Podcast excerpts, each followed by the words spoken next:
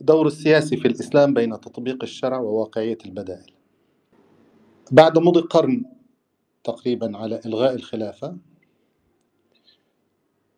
للأسف الشديد أخفقت كافة تجارب الحركة الإسلامية في استعادتها على اعتبار أن استعادة الخلافة كانت من أول أولويات الحركة الإسلامية وأهم مطالبها. كما كشفت الأحداث الضخمة التي وقعت في العقود الأخيرة أن التحديات التي تواجه المشروع السياسي الإسلامي بهذا الصدد هائلة وأن التصورات المتوفرة عند مجمل الحركات الإسلامية النشطة في ميدان العمل السياسي الإسلامي قاصرة عن مواكبة التطورات فضلا عن مواجهة التحديات وتحقيق المرجو منها. عوض إدراك هذه المسألة على وجهها والتعامل مع مقتضياتها كما يجب نجد أن التوجه العام عند الناشطين في هذا المجال منقسم بين اعتبار عدم التمكين هو قضاء من الله وأن كل المطلوب هو مزيد من الثبات على المبدأ بغض النظر عن النتائج. فهي من عند الله وأن الغاية في الأساس هي أن تكون مسلما ملتزما بأحكام الشرع الذي يجعل الجماعة مستحقة للنصر والتمكين. إضافة إلى قسم آخر عد أن هيمنة الغرب على العالم الإسلامي مطبقة وأنه لا أفق في الخلاص أو في تحقيق إنجاز ذات معنى في ظل استمرار هذه الهيمنة. بالتالي انفض عن المشروع الإسلامي أو تقوقع فيما ينتظر البعض الآخر فرصة ما ليعمل على التفاعل معها أو على استثمارها. لبلورة التصور حول هذا الموضوع كان لابد أن نتناول واقع العمل السياسي ومعنى علاقة الإسلام بالسياسة وكيفية ممارسة الأعمال السياسية. ولتبسيط الموضوع أكثر نحاول أن نبدأ به أساسا بالإجابة على السؤال ما هو معنى الإسلام؟ وما هو معنى السياسة؟ وما هي طبيعة العلاقة بين الإسلام والسياسة؟ هل أحد من المشاركين يود أن يتناول توصيف ما مبسط لمعنى الإسلام ومعنى السياسة وطبيعة العلاقة بين الإسلام والسياسة. أصلا تفضل دكتور. تفضل. آه الإسلام هو العبودية لله بمعنى أنك أنت لا لا ترى في الكون خالق ولا ترى في الكون من يستحق الطاعة سوى الله وأنك تتصرف على هذا الأساس. آه السياسة هي رعاية الشأن العام. فهي مش آه المقالب ما بين آه متصارعين على السلطة ولا هي صراع السلطة هي أوسع من ذلك هي رعاية الشأن العام. الشأن العام ده اللي هو يتولى رعايته من يمتلك السلطة السياسية. هذا الكلام يصاحبه في, في, بعض الأحيان وفي بعض البلاد صراع وقد لا يصاحبه ذلك. وقد يكون الصراع يطول أو لا يطول لكن حقيقة السياسة ما هياش صراع سياسي. السياسة هي رعاية الشأن العام. إحنا ممكن نختلف على كيف رعاية الشأن العام فنتصارع عليه. وقد نتصارع بأشكال نزيهة وقد نتصارع بأشكال غير نزيهة. لكن هي رعاية الشأن العام. فطول ما في في اجتماع إنساني لابد من عمل من سياسة لابد من رعاية الشأن العام. الآن آه ال ال ال الأديان المنحرفة زي المسيحية وثم اليهودية آه خرجت من السياسة لأنها لما دخلت فيها أفسدتها يعني وعجزت. آه هذا الكلام لا يجوز إن إحنا يعني ناخذ تجربتهم ونطبقها علينا يعني. هم عندهم تجربتهم عندهم اديانهم وإحنا يعني عندنا ديننا وعندنا تصورنا. الإسلام يعني لا يمكن تصوره بدون أن يكون دين سياسي. بمعنى إنه الإسلام لا يفصل بين العام والخاص.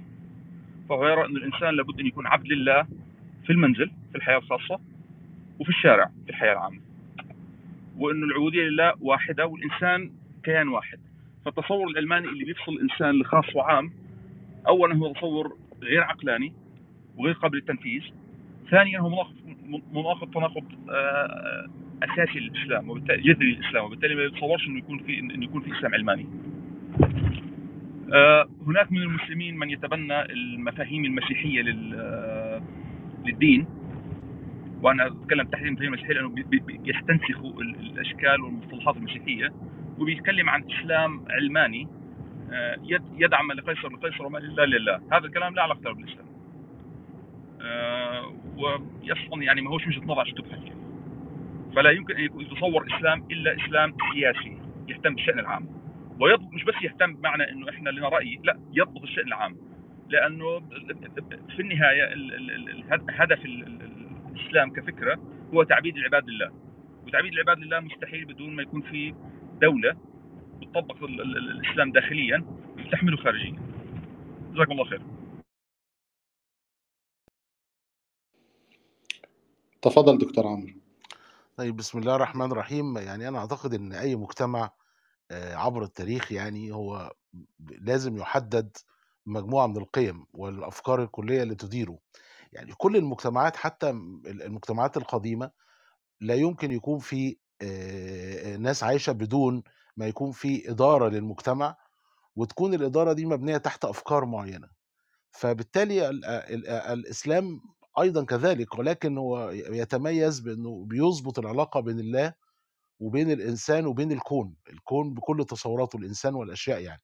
فالضبط ده خلى الأمور متزنة وفي عبودية زي ما قال الدكتور إيهاب من من الله من الإنسان لله. دي العلاقة بين الإنسان والله العبودية والتكليف. يعني الإنسان عبد لله والله يكلف الإنسان بالنص القرآني. وعلاقة الإنسان بالكون هي علاقة استخلاف موجودة في القرآن وأدواتها موجودة في القرآن. فهذا الشكل مظبوط آه واضح جدا. الأديان الأخرى حرفت الأمور ده المسيحية نزلت الله لمستوى الإنسان فباظ النموذج كله واليهودية رفعت الإنسان لمرتبة الله أو رفعت اليهود لمرتبة الله. فحصل خلل في في المنظومة. فهو لا يمكن ابدا أن يوجد مجتمع منضبط إلا بمجموعة من الأفكار والإجراءات اللي بتظبط العلاقات. والإسلام حط الضوابط دي فعلا ممكن نختلف في الطريقة لكن الضوابط نفسها موجودة وطريقة فلا يمكن يتخيل مجتمع يعني إسلامي بدون ما يكون ليه دور فاعل في إدارة إدارة المجتمع يكون في إجراءات واضحة لإدارة المجتمع مبنية على المفاهيم الإسلامية الكبرى. فبالتالي فكرة فصل السياسة عن الدين أو فصل السياسة عن الإسلام هي جزء من الخلل اللي جاي من النماذج الأخرى للمسيحية المشوهة واليهودية المشوهة. حتى لكن قبل كده كان في بيعبدوا أي حاجة بيعبدوا البرق بيعبدوا المطر بيعبدوا الأموات لكن كان في أفكار الأفكار دي بينتج عنها نظام في إدارة المجتمع وهذا النظام بيدير سواء بقى بنظام القبيلة أو أو غيرها من الأنظمة الاجتماعية اللي كانت موجودة ولكن ده كان النموذج المت... على طول التاريخ موجود.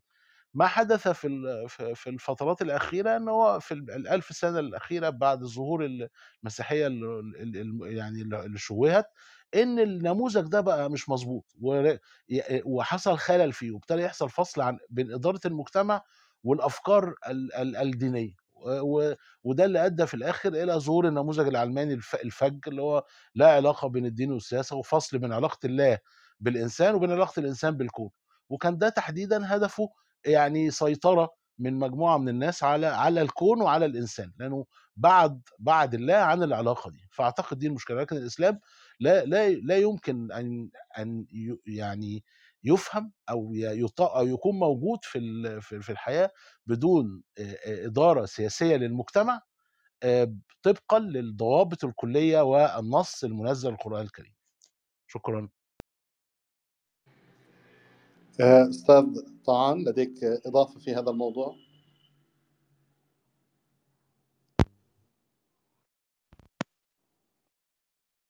صوتك غير مسموع. آه السلام عليكم. عليكم السلام تفضل. زادك الله فضل. يعني مما لا شك فيه أنه طرح مسألة أنه علاقة الإسلام بالسياسة و آه، طبعا صارت بوقت متأخر يعني عندما يعني الاستعمار غزا بلاد المسلمين وصار في آه، تقزيم ل أو تقليل من شأن الإسلام وعلاقته بالسياسة وأنه دين هو يتعلق بفضائل وأخلاق وما إلى ذلك وحصره في هذا المجال. طبعا أي إنسان يعني حتى لو كان غير مسلم يعني يقرأ نصوص القرآن والسنة يفهم الإسلام يعلم أن الإسلام دين أنزله الله سبحانه وتعالى لتنظيم علاقة الإنسان برب بربه وغيره من بني البشر وبنفسه. فإذا الإسلام دين شامل لكل شؤون الحياة يعني نرى نحن أن الإسلام آه، عالج كل شؤون الحياة طيب عندما نحن نرى أن الإسلام فيه معالجات لكل شؤون الحياة وأن السياسة هي رعاية الشؤون. طيب طبعا هون بدي ألفت النظر أنه في هناك تعريف للسياسة بشكل عام وفي هناك طبعا سنأتي عليه يعني عندما نتحدث عن العمل السياسي. السياسة في الإطار العام هي رعاية الشؤون. إذا العقيدة الإسلامية هي عقيدة سياسية لأنها جاءت لرعاية شؤون البشر بأحكام الله سبحانه وتعالى. وبالتالي لا يمكن الفصل يعني بين الإسلام وبين السياسة. فالإسلام عقيدته عقيدة سياسية. ولذلك نحن مثلا نرى أن النبي صلى الله عليه وآله وسلم لتحقيق هذا الأمر عمليا سعى لإقامة دولة وأقامها بالفعل في المدينة المنورة وكان عليه وعلى آله الصلاة والسلام كان رئيسا للدولة الإسلامية. يرعى شؤون الناس بالإسلام داخليا ويخاطب بالإسلام الملوك والرؤساء آه، من باب حمل الإسلام إليهم وحكم غير المسلمين بالإسلام أيضا. فالسمة الواضحة بالإسلام هي هي السمة السياسية وطبعا آه، نحن نعلم حجم ما آه، أنتج الاستعمار في عقول المسلمين. من باب أيضا التفضيل أنه الإسلام آه، لا يصح إدخاله في السياسة لأن السياسة نجاسة ولأن السياسة ولأن السياسيين هؤلاء وصوليين وهؤلاء لا قيم لديهم ولا مبادئ وأي شخص بده يدخل السياسة سيضع خلفه الإسلام أو المبادئ أو القيم أو الأخلاق. فتم التنفير آه، من موضوع السياسة وأن السياسة لا يمكن أن تقرن الدين بها لأن الدين طاهر والسياسة غير طاهرة السياسة نجاسة. مع أن السياسة هي ليست نجاسة وليست آه، طهر. السياسة هي واقع وأنه رعاية شؤون إما أن ترعى شؤون الناس بحسب أحكام الله سبحانه وتعالى وبحسب الضوابط والقيم التي جاء بها الإسلام فتكون سياسة راقية. وإما أن تكون بحسب يعني قيم هابطة أو المصلحة أو ما إلى ذلك. إذا السياسة هي سياسة لكن كيف تسير السياسة؟ ما هي الضوابط؟ وما هي القيم؟ فهنا يكون الحك. إذا النقطة هون الجوهرية أنه الإسلام آه، دين سياسي آه، لأنه آه، يعالج كل شؤون الحياة وأن السياسة جزء منه وأنه يصور طبيعة رعاية الشؤون وتطبيقها وتحقيقها في الواقع لأنه لا بد من وجود دولة لتقوم على تطبيق الإسلام كاملا لأن رعاية الشؤون بشكل كامل عن طريق أحكام الإسلام لا يمكن أن تتم إلا بإقامة دولة. وطبعا نحن نعلم أن الدولة وجودها يحقق يعني تطبيق الإسلام كاملا وطبيعي الدولة يعني أعمالها أعمال سياسية. ولذلك يعني مسألة مفروغ منها مسألة أنه الإسلام دين سياسي واللي بيجادل طبعا بهالموضوع يعني آه، يجادل عن جهل يعني في في واقع الإسلام يعني ودور الإسلام.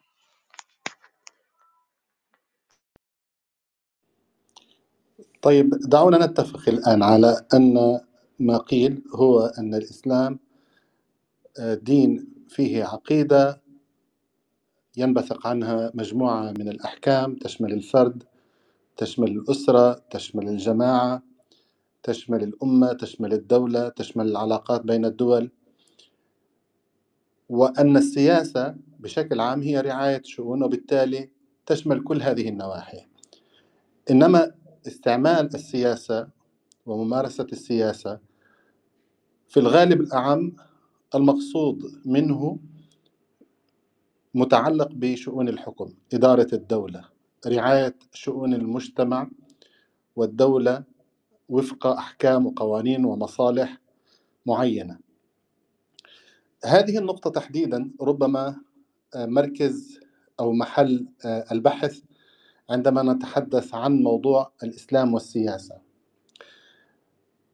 اللافت للنظر آه، بالنسبة للإسلام تحديدا وإن كان هناك طبعا نقاش حول نظام الحكم في الإسلام وحول ما هو النظام الذي فرضه الإسلام لممارسة الحكم ومشاكل. لكن من الناحية التطبيقية هناك أمر لا مفر من النزول عنده وهو أن الإسلام عمليا بعهد الرسول صلى الله عليه وسلم أعاد تشكيل الحياة السياسية من ألفها إلى يائها. يعني العرب في الجاهلية كان عبارة عن مجموعة قبائل عن مجموعة قبائل يتأرجحون في تبعيتهم بين الفرس والروم. الدول الحقيقية ذات السيادة وذات الهوية وذات السي... السياسة آه وذات الإمكانيات وذات الاعتبار هي فارس والروم. العرب كانوا مجرد قبائل. وقبائل على الأغلب آه تابعة وتتصارع فيما بينها لتحقق على الأغلب أجندات الدول الأخرى. عندما ظهر الإسلام قام بفرض نموذج جديد للدولة ألغى النظام القبلي وشكل الحياة السياسية للعرب على أساس الإسلام. طبعا هنا نقول للعرب لأنه هو نزل في الجزيرة العربية وكان آه، العرب بداية انتشار الإسلام وليس لأنه اختص أي ليس لأن الإسلام يختص بقومية دون غيرها. فلذلك نلاحظ أن الرسول صلى الله عليه وسلم لم يمارس الحكم فقط إنما مارس إعادة تشكيل الحياة السياسية في الجزيرة العربية على أسس جديدة. وهذه الأسس لها علاقة بنظام الحكم لها علاقة بالعلاقات بين الكيان الجديد الذي ولد وبين الكيانات الأخرى. وعلاقة أيضا بكيفية آه، بناء هذه الدولة وكيفية تنظيم شؤونها على كافة المستويات. السؤال الذي يطرح هنا نفسه بقوة. إذا كان هناك إمكانية للفصل بين الدين والدولة آه، في النصرانية التي سادت في التاريخ. آه، وكذلك إذا كان هناك إمكانية لتوظيف الدين آه، لخدمة المشروع الصهيوني بعدما آه، وصل اليهود إلى قناعة أن بسبب دينهم هم مضطهدون طوال الوقت والآن قد حان الوقت لكي يوظفوا الدين من أجل مشروعهم السياسي. وبالتالي حصل أيضا يعني في النصرانية حصل عملية فصل الدين عن الدولة وحصل أكثر من ذلك إلغاء لدور الإله في التشريع وفي الحياة وأطلقوا آه، المنطق والعقل والحسابات الزمنية آه، في التطوير وفي الإنماء وفي السياسة. اليهود وظفوا الدين آه، توظيف مباشر لبناء مشروع استعماري جديد. لا سيما في منطقتنا وفي فلسطين. السؤال الذي يطرح نفسه عندنا كيف تمكن إقحام موضوع إمكانية إلغاء الإسلام كدين سياسي؟ مع أن هذا غير وارد بالمطلق سواء على صعيد النظرية أو على الصعيد تشكيل العمل للسياسة منذ بعثة النبي صلى الله عليه وسلم. فقط لو نختم هذا الجانب بالإجابة على هذا السؤال.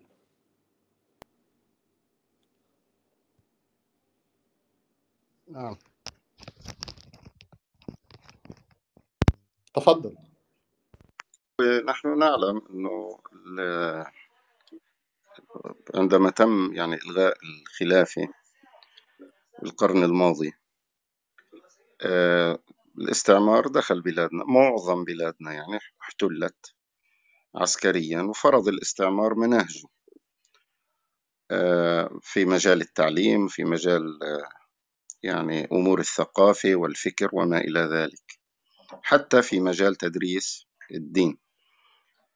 فأنت أمام عقود تم هناك فيها غسل أدمغة آه، صور الإسلام على أنه دين يعني يقتصر على العبادات والأخلاق وما إلى ذلك حتى في الكليات الشرعية يعني تدرس الأحكام الأخرى لكن ليس من باب أنه أنها أحكام يعني يجب تطبيقها ويجب تنفيذها و وأنه الإسلام يعني حكم وما إلى ذلك. آه، إلى جانب موضوع الدعاية الإعلام إلى جانب موضوع الحركات العلمانية والقومية والوطنية وما إلى ذلك فهناك يعني جملة آه، أعمال قام بها الاستعمار في بلادنا لطمس يعني فكرة أو المفهوم السياسي بالإسلام وأن الإسلام يعني يعالج كل شؤون الحياة وأن الإسلام دين والدولة جزء منه بل أن الدولة لابد منها لتطبيقه وأن الإسلام فيه نظام حكم وفيه نظام اجتماعي وما إلى ذلك.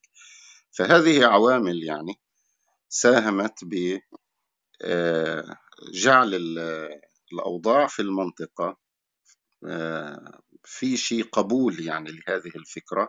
طبعا هذا ليس الآن نتكلم نحن لأنه هذا حصل تحول عند المسلمين.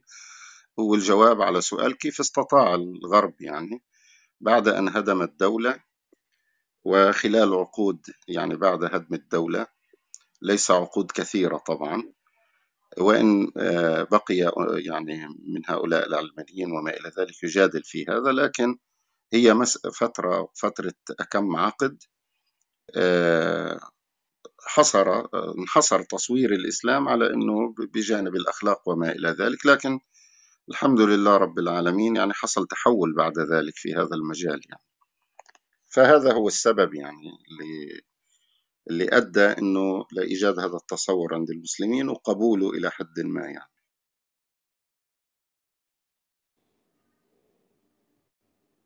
أشكرك أستاذ طعان.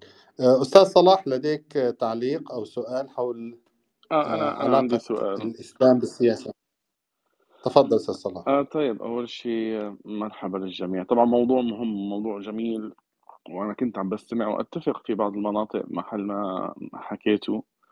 آه، أتفق مع اللي بيقول إنه إمكانية فصل الإسلام عن السياسة هي مختلفة عن المسيحية.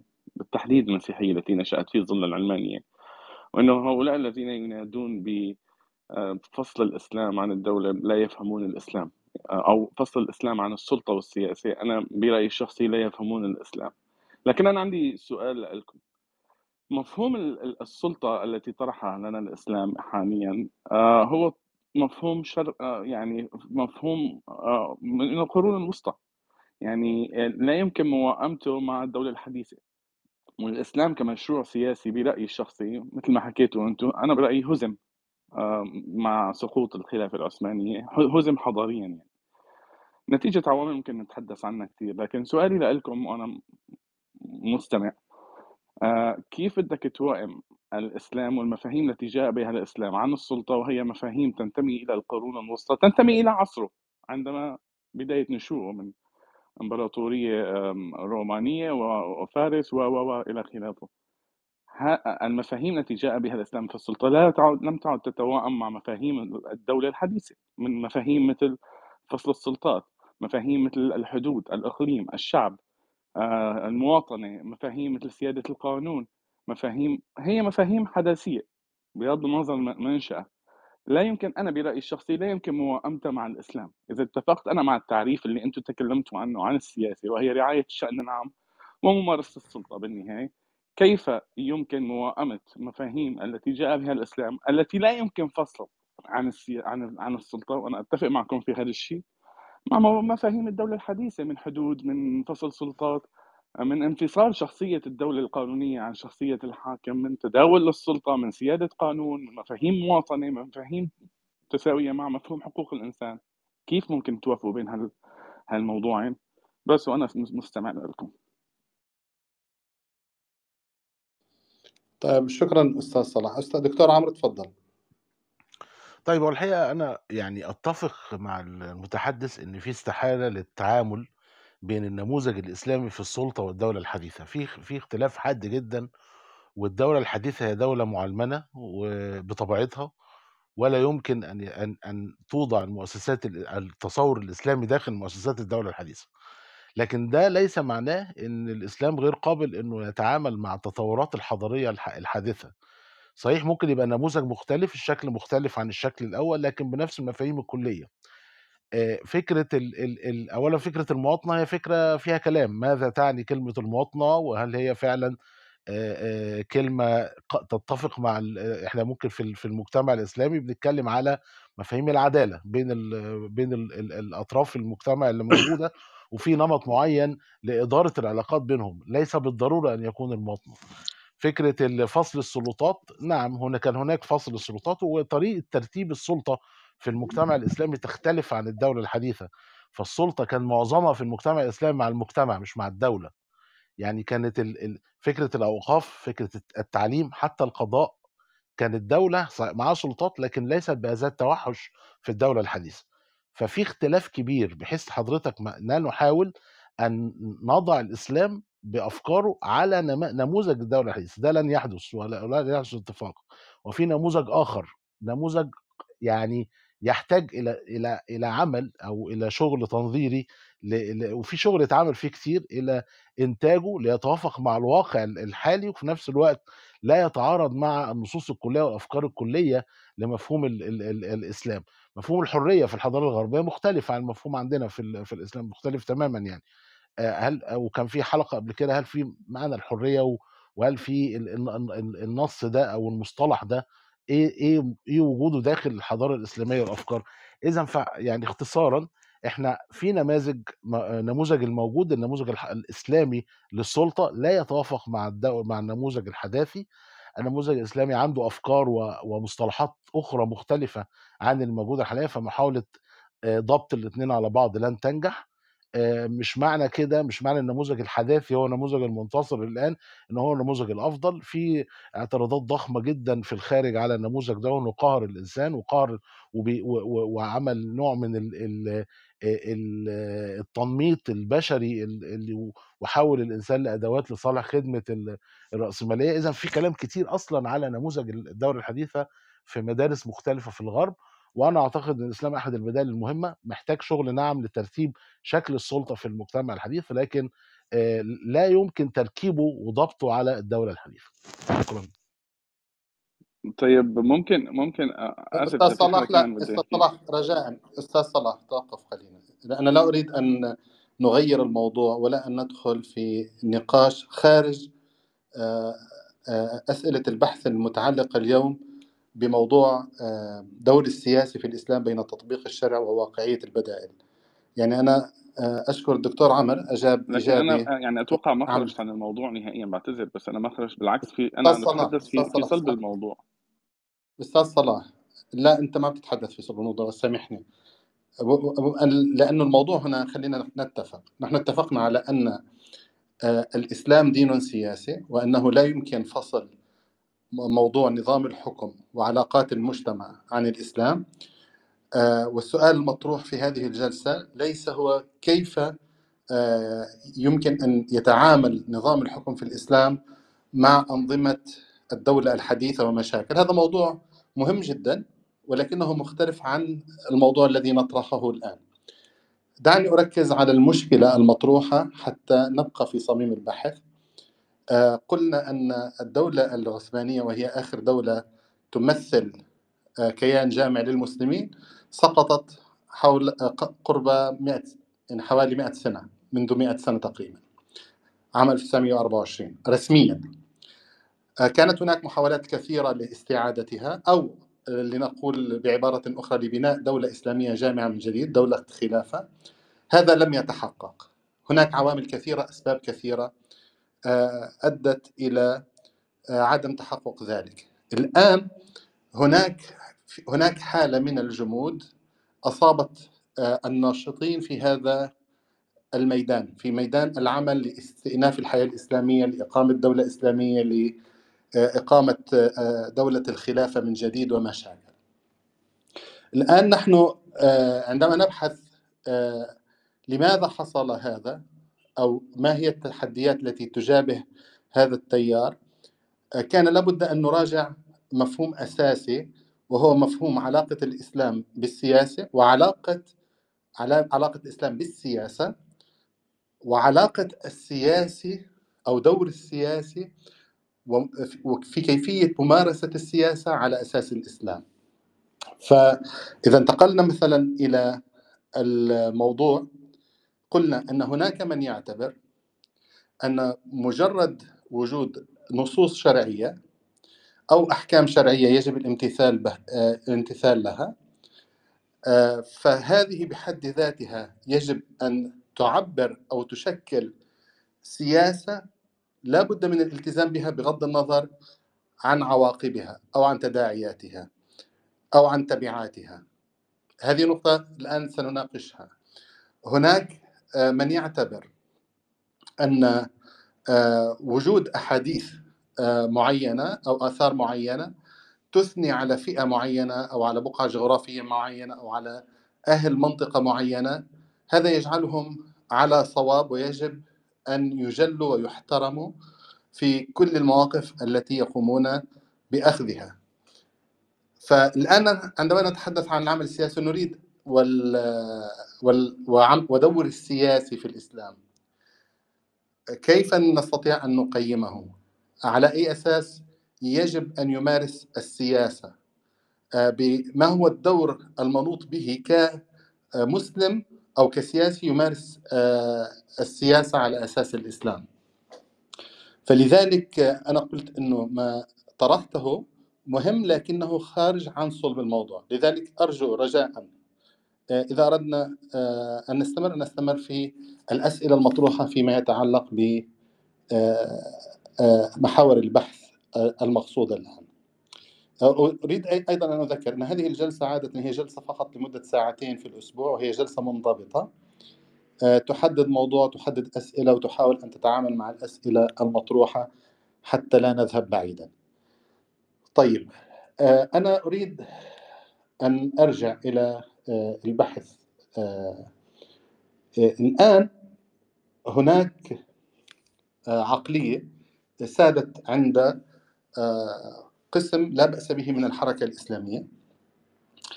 يقول طالما نحن على الحق وطالما التزمنا الحكم الشرعي فهذا هو عين المبدئية وعدم تحقيق نتائج آه، مرجوة أو بعينها هذا لا يغير من طبيعة الأمر على الإطلاق لأن النتائج في نهاية المطاف بيد الله وكل ما علينا هو تأكيد صلاحنا وصلاحيتنا لاستحقاق نصر الله وتوفيقه كي نتمكن في الأرض. الآن هذا المنطق هو منطق قوي جدا ومنطق آه، رائج وموجود ومنتشر عند عدد لا بأس به من الجماعات.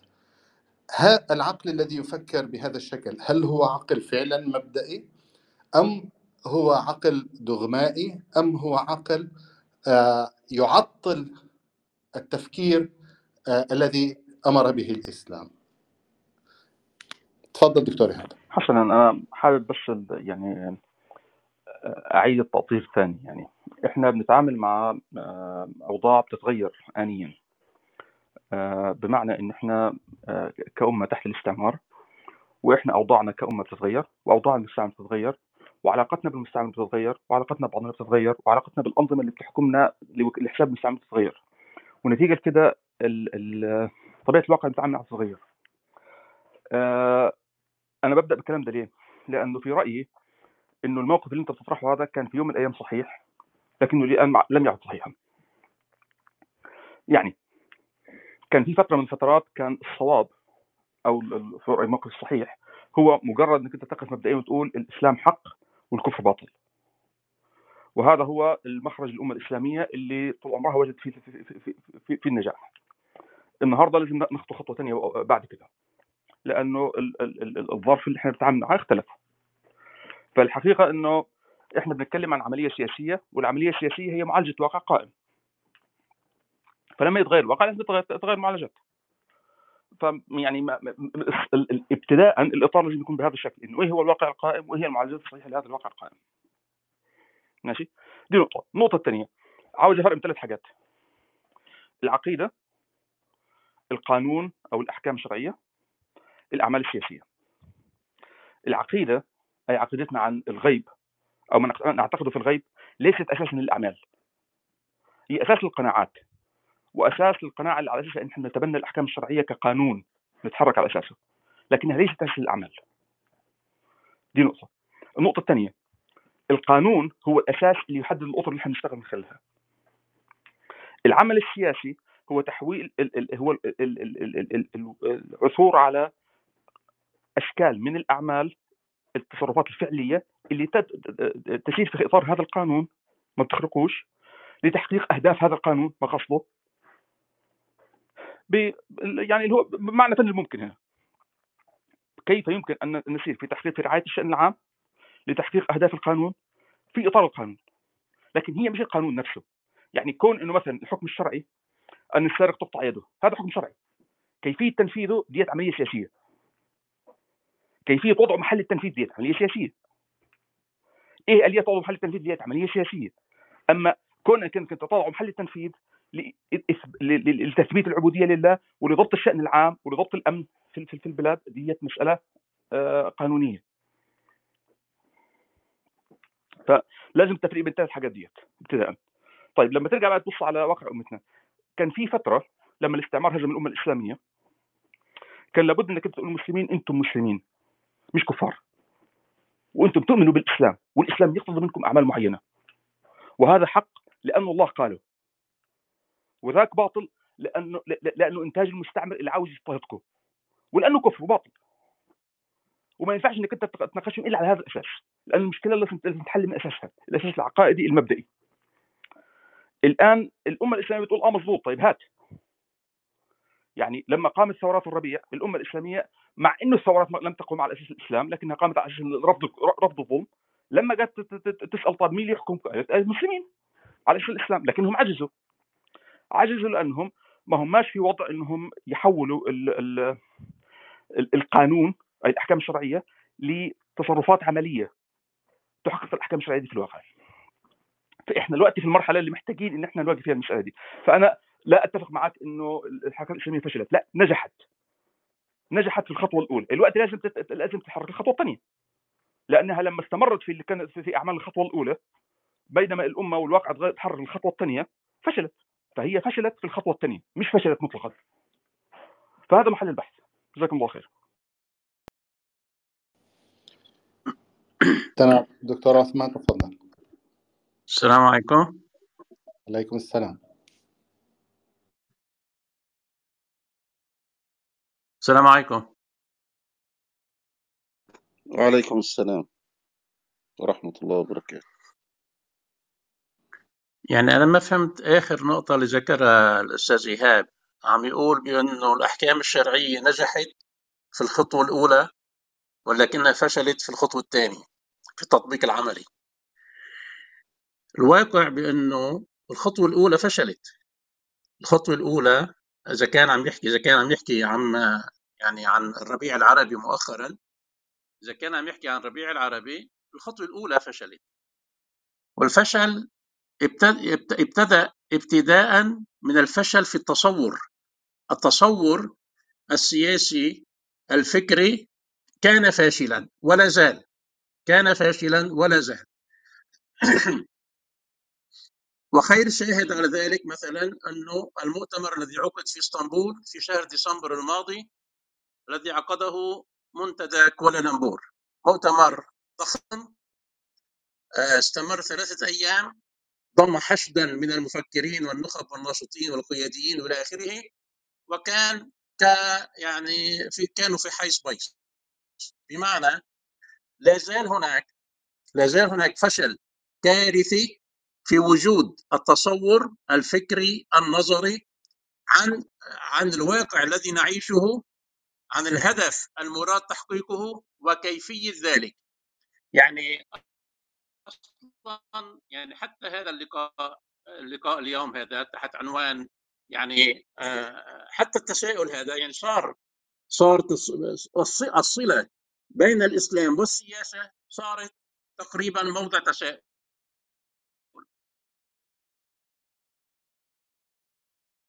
وكما ذكر الأستاذ طعام قبل شوي هذا التساؤل يعكس أو يجي يأتي نتيجة هيمنة الفكر السياسي الغربي. لأنه مفهوم الدولة والمواطنة والدولة المدنية والديمقراطية والشوروقراطيه وكل هذه الأسئلة المصيرية كلها تنطلق تحت سقف منظومة وهيمنة الفكر السياسي الغربي والذي أيضا الغرب هيمنة الغرب على بلاد المسلمين بما أوجد الغرب من آه، أوضاع قانونية تشريعية بما أوجد من مناهج تعليمية آه، خريجو خريجو الشريعة. في المعاهد والجامعات الإسلامية وكلهم يعني يسير أو معظمهم حتى لا نظلم البعض كلهم يسيرون وينطلقون من تحت سقف هيمنة الفكر السياسي الغربي والمعضلات التي فرضها الفكر السياسي الغربي والتي في مرتكزها تنطلق من مسألة ما يسمى منظومة الدولة الوطنية القطرية. ف آه، يعني في هذا السياق الحركات الإسلامية فشلت. إلى الآن في تقديم رؤية سياسية واعية ناضجة لا لا لا تتوقف لا تتوقف عند مسألة والله إنه العودة إلى القرون الأولى. يعني الشعار بأن الإسلام هو الحل والشعار بأنه القرآن غايتنا والشعار بأنه الشريعة الإسلامية. هذه شعارات آه، عامة عمومية غامضة لا تقدم أجوبة شافية على معضلات الواقع الذي نعيشه. الحركة الإسلامية فشلت في تقديم رؤية سياسية واعية ناضجة. وآخر ذلك تجربة طالبان في أفغانستان. يعني هلا خلينا لو خرجنا من تونس ومصر وسوريا يعني والتركية هي أفغانستان. أفغانستان حملوا راية الجهاد على عقود على عدة عقود ولا زالوا يعانون من عقدة الدولة الوطنية التي فرضها الغرب.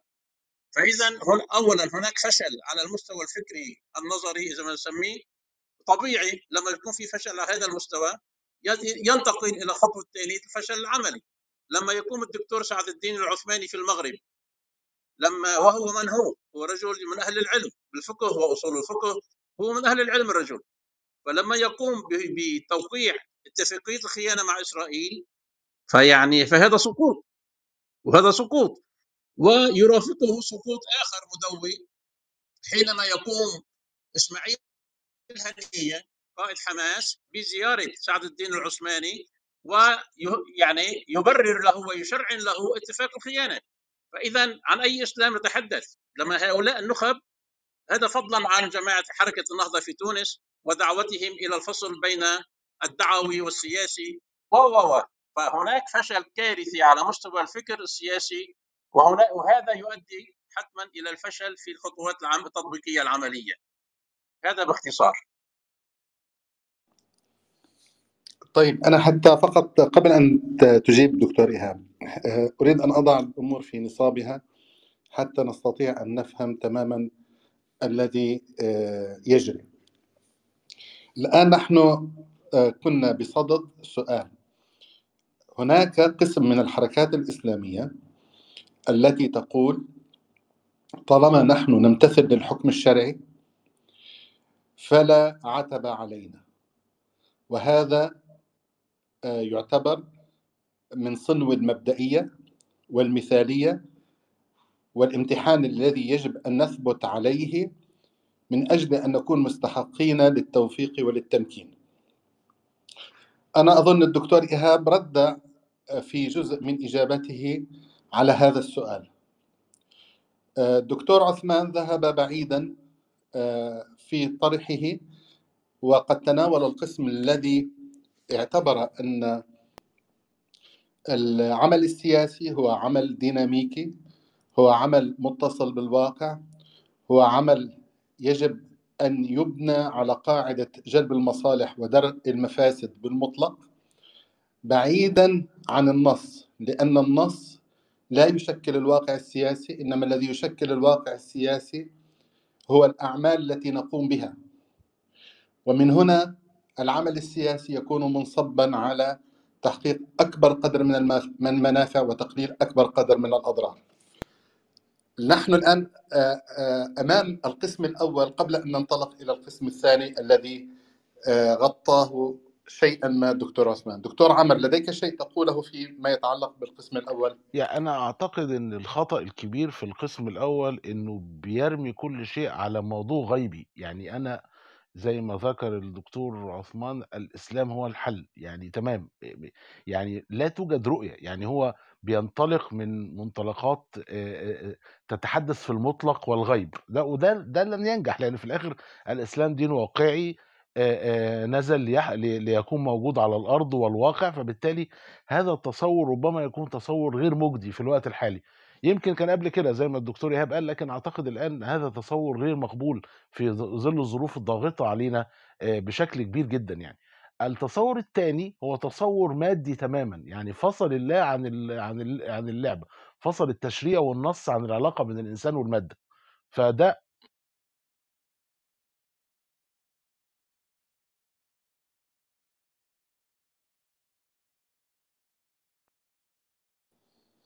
أنا لا أسمع الدكتور عمر. هل المشكلة عندي؟ ولا أنا بسمع. آه، دكتور عمر لم نتمكن من سماع الجزء الأخير من من كلامك. أنت الآن ميوتد دكتور عمر ما زلت معنا على الخط؟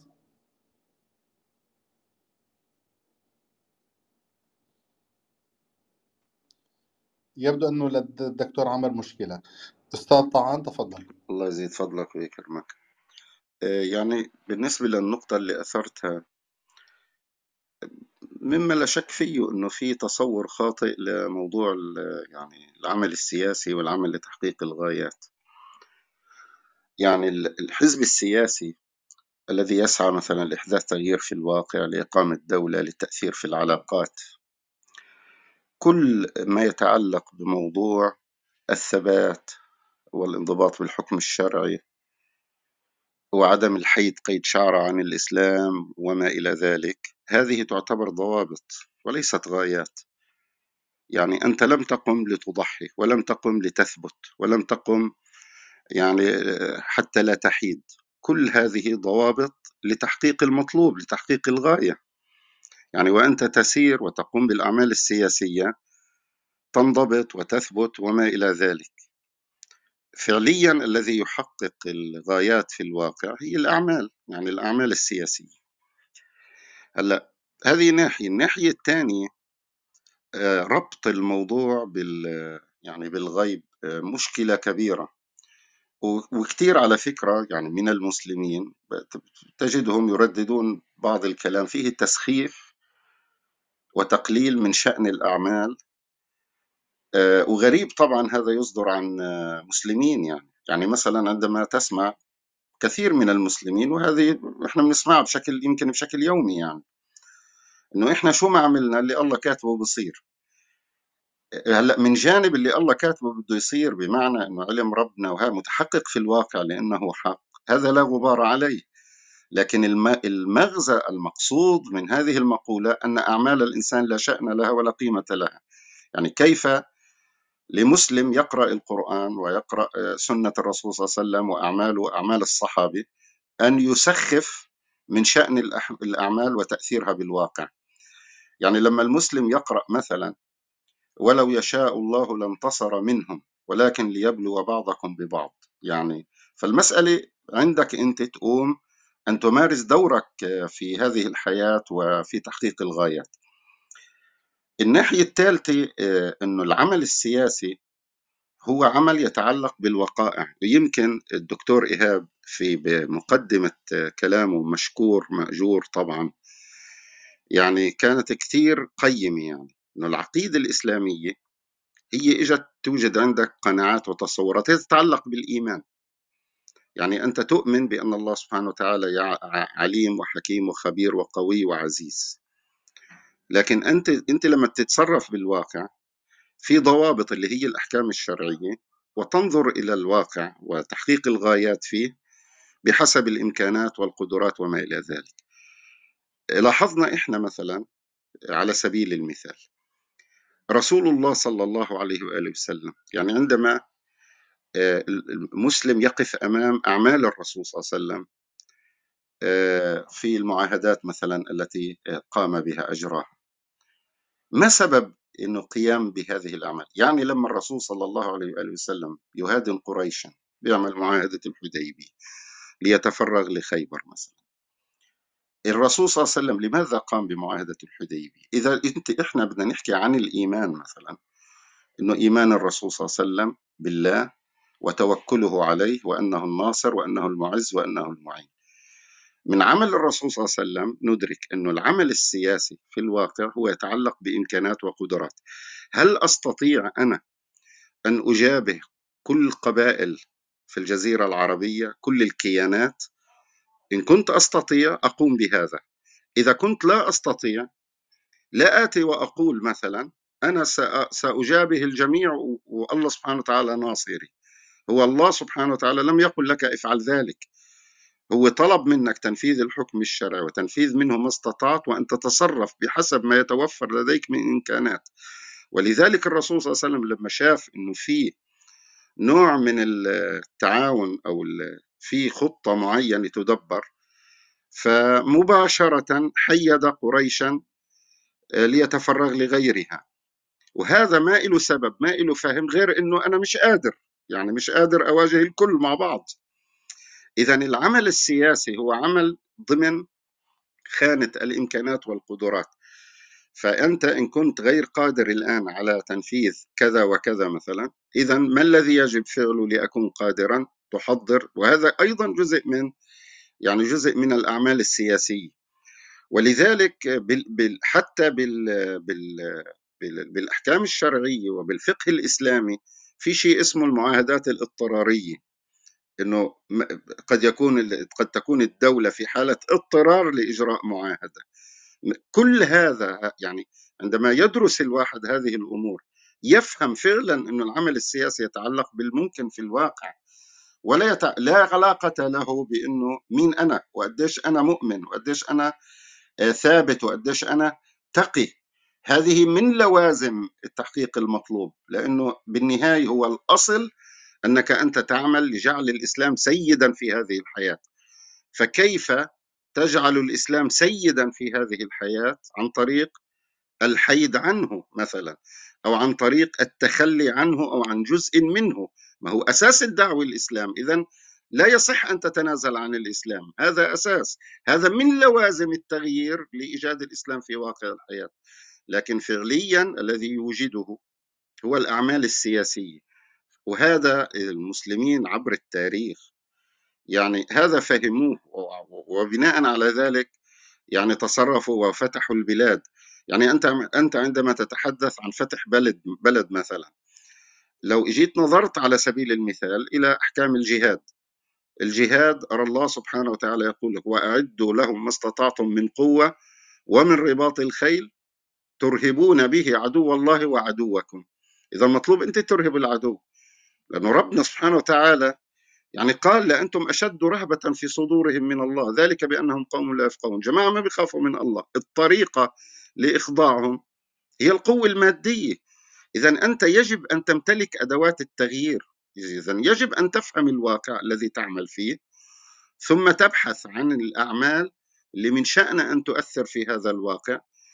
وعندما تبحث عن الأعمال تبحث عن الممكنات الإمكانات اللي بين إيديك القدرات ما يمكنك من التقدم إلى الأمام. أما آه، التصور بأنه كوني أنا أنه أنا ثابت لم أحد عن الشرع وأنا تقي وأنا مؤمن بالله وأنا متوكل على الله إذا أنا إذا النصر بده يجي هذا الأمر لا الشرع يوافق لا هذا الكلام يتوافق مع الشرع ولا يتوافق مع الحقائق التاريخ ولا الحقائق اللي وردت في القرآن. يعني أنت لما تقرأ في القرآن مثلا أنه أنبياء عليهم الصلاة والسلام قتلوا وقطعت رؤوسهم. يعني عندما تقرأ في القرآن أصحاب الأخدود. وهذا لم يحصل فيهم ما حصل إلا بسبب ضعفهم يعني. فليس مجرد أنك تقي ومؤمن فأنت يعني ستنتصر. إذا يجب أن تقوم بما يتوجب عليك اللي هي الإجراءات العملية اللي هي تحقق الغايات فعلا يعني سواء متعلق الموضوع بإقامة دولة أو بفتح بلاد أو إذا بدك الدولة مثلا تجعلها أنت قوية ومستغنية وقادرة على مجابهة التحديات هذه كلها تحتاج إلى أعمال سياسية يعني تحتاج إلى أدوات إلى وسائل إلى خطط وما إلى ذلك. والله أعلم. يعني استوقفتني آه، أستاذ طعان عند الحوادث التي أوردتها وهي آه، مفصلية في فهم موضوعنا المتعلق بهذا السؤال. المسألة الأولى المتعلقة بمعاهدة الحديبية وما جرى فيها من نقاش بين الرسول صلى الله عليه وسلم وبين الصحابة وعلى رأسهم عمر بن الخطاب. يعني الرسول عليه الصلاة والسلام رأى رؤية أنه وأصحابه في المسجد الحرام وأنهم يطوفون بالبيت فأخبر أصحابه بذلك ففرحوا فرحا شديدا وقد اشتد بهم الحنين حين ذاك إلى تأدية النسك والطواف بالكعبة ودخول مكة إلى آخره. الآن عندما ذهب الرسول صلى الله عليه وسلم لم يذهب هناك ليقاتل قريشا إنما ذهب فعلا لتأدية المناسك. وقد أرسل عثمان إلى قريش يدعوهم إلى الإسلام وفي نفس الوقت يخبرهم أنه لم يأتي لقتال. لكنهم حبسوا عثمان عندهم فخاف الرسول صلى الله عليه وسلم وخشي لأنه لم يأتي أصلا مجهزا نفسه لمعركة. وهنا آه، حصل الالتباس ربما الذي أدى إلى الحوار الذي جرى بين عمر آه، رضي الله عنه وبين الرسول صلى الله عليه وسلم. لأن المفروض يعني بالمنطق أن أن رؤيا الأنبياء طالما الكل الجميع مسلم بها أنها حق فإذا لابد من السير بها إلى منتهاها. فعمر بن الخطاب عندما رأى أن الرسول صلى الله عليه وسلم آه، في المعاهدة قد آه، قام ببعض آه، التعديلات أو قبول التعديلات التي طرحها كفار قريش. ومن ثم قبل ببعض المواد التي يبدو عليها أنها فيها شيء من التنازل. فقال عمر للرسول صلى الله عليه وسلم ألست نبي الله؟ فأجابه الرسول عليه الصلاة والسلام بلى. قال ألسنا على الحق وهم على الباطل؟ قال صلى الله عليه وسلم بلى. فقال عمر الخطاب إذا لما نعطي الدنية في ديننا يا رسول الله؟ فكان الموضوع لافت جدا. السياق يقول أن هناك مشكلة كبيرة وأن آه، الرسول صلى الله عليه وسلم أصابه خوف آه، من الوضع. وأن الرسول صلى الله عليه وسلم يريد أن يدفع الأذى عنه وعن أصحابه وأنه لا يمكن أن يرد أن الرسول صلى الله عليه وسلم يعصي الله تبارك وتعالى في أمر آه، من أمور الشرع.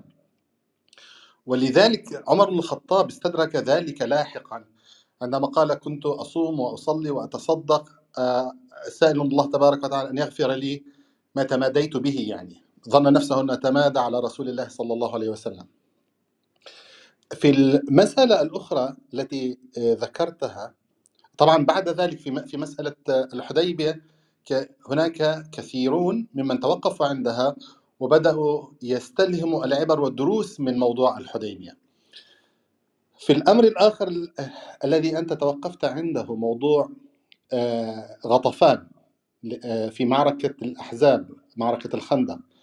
عندما اشتد الأمر على الصحابة وعلى الرسول وعلى صلى الله عليه وسلم وعلى الناس فقد بعث الرسول صلى الله عليه وسلم إلى آه، عيينة بن حصن وإلى الحارث بن عوف وهما قائدا غطفان آنذاك فأعطاهما ثلث ثمار المدينة على أن يرجعا بمن معهما عنه وعن أصحابه.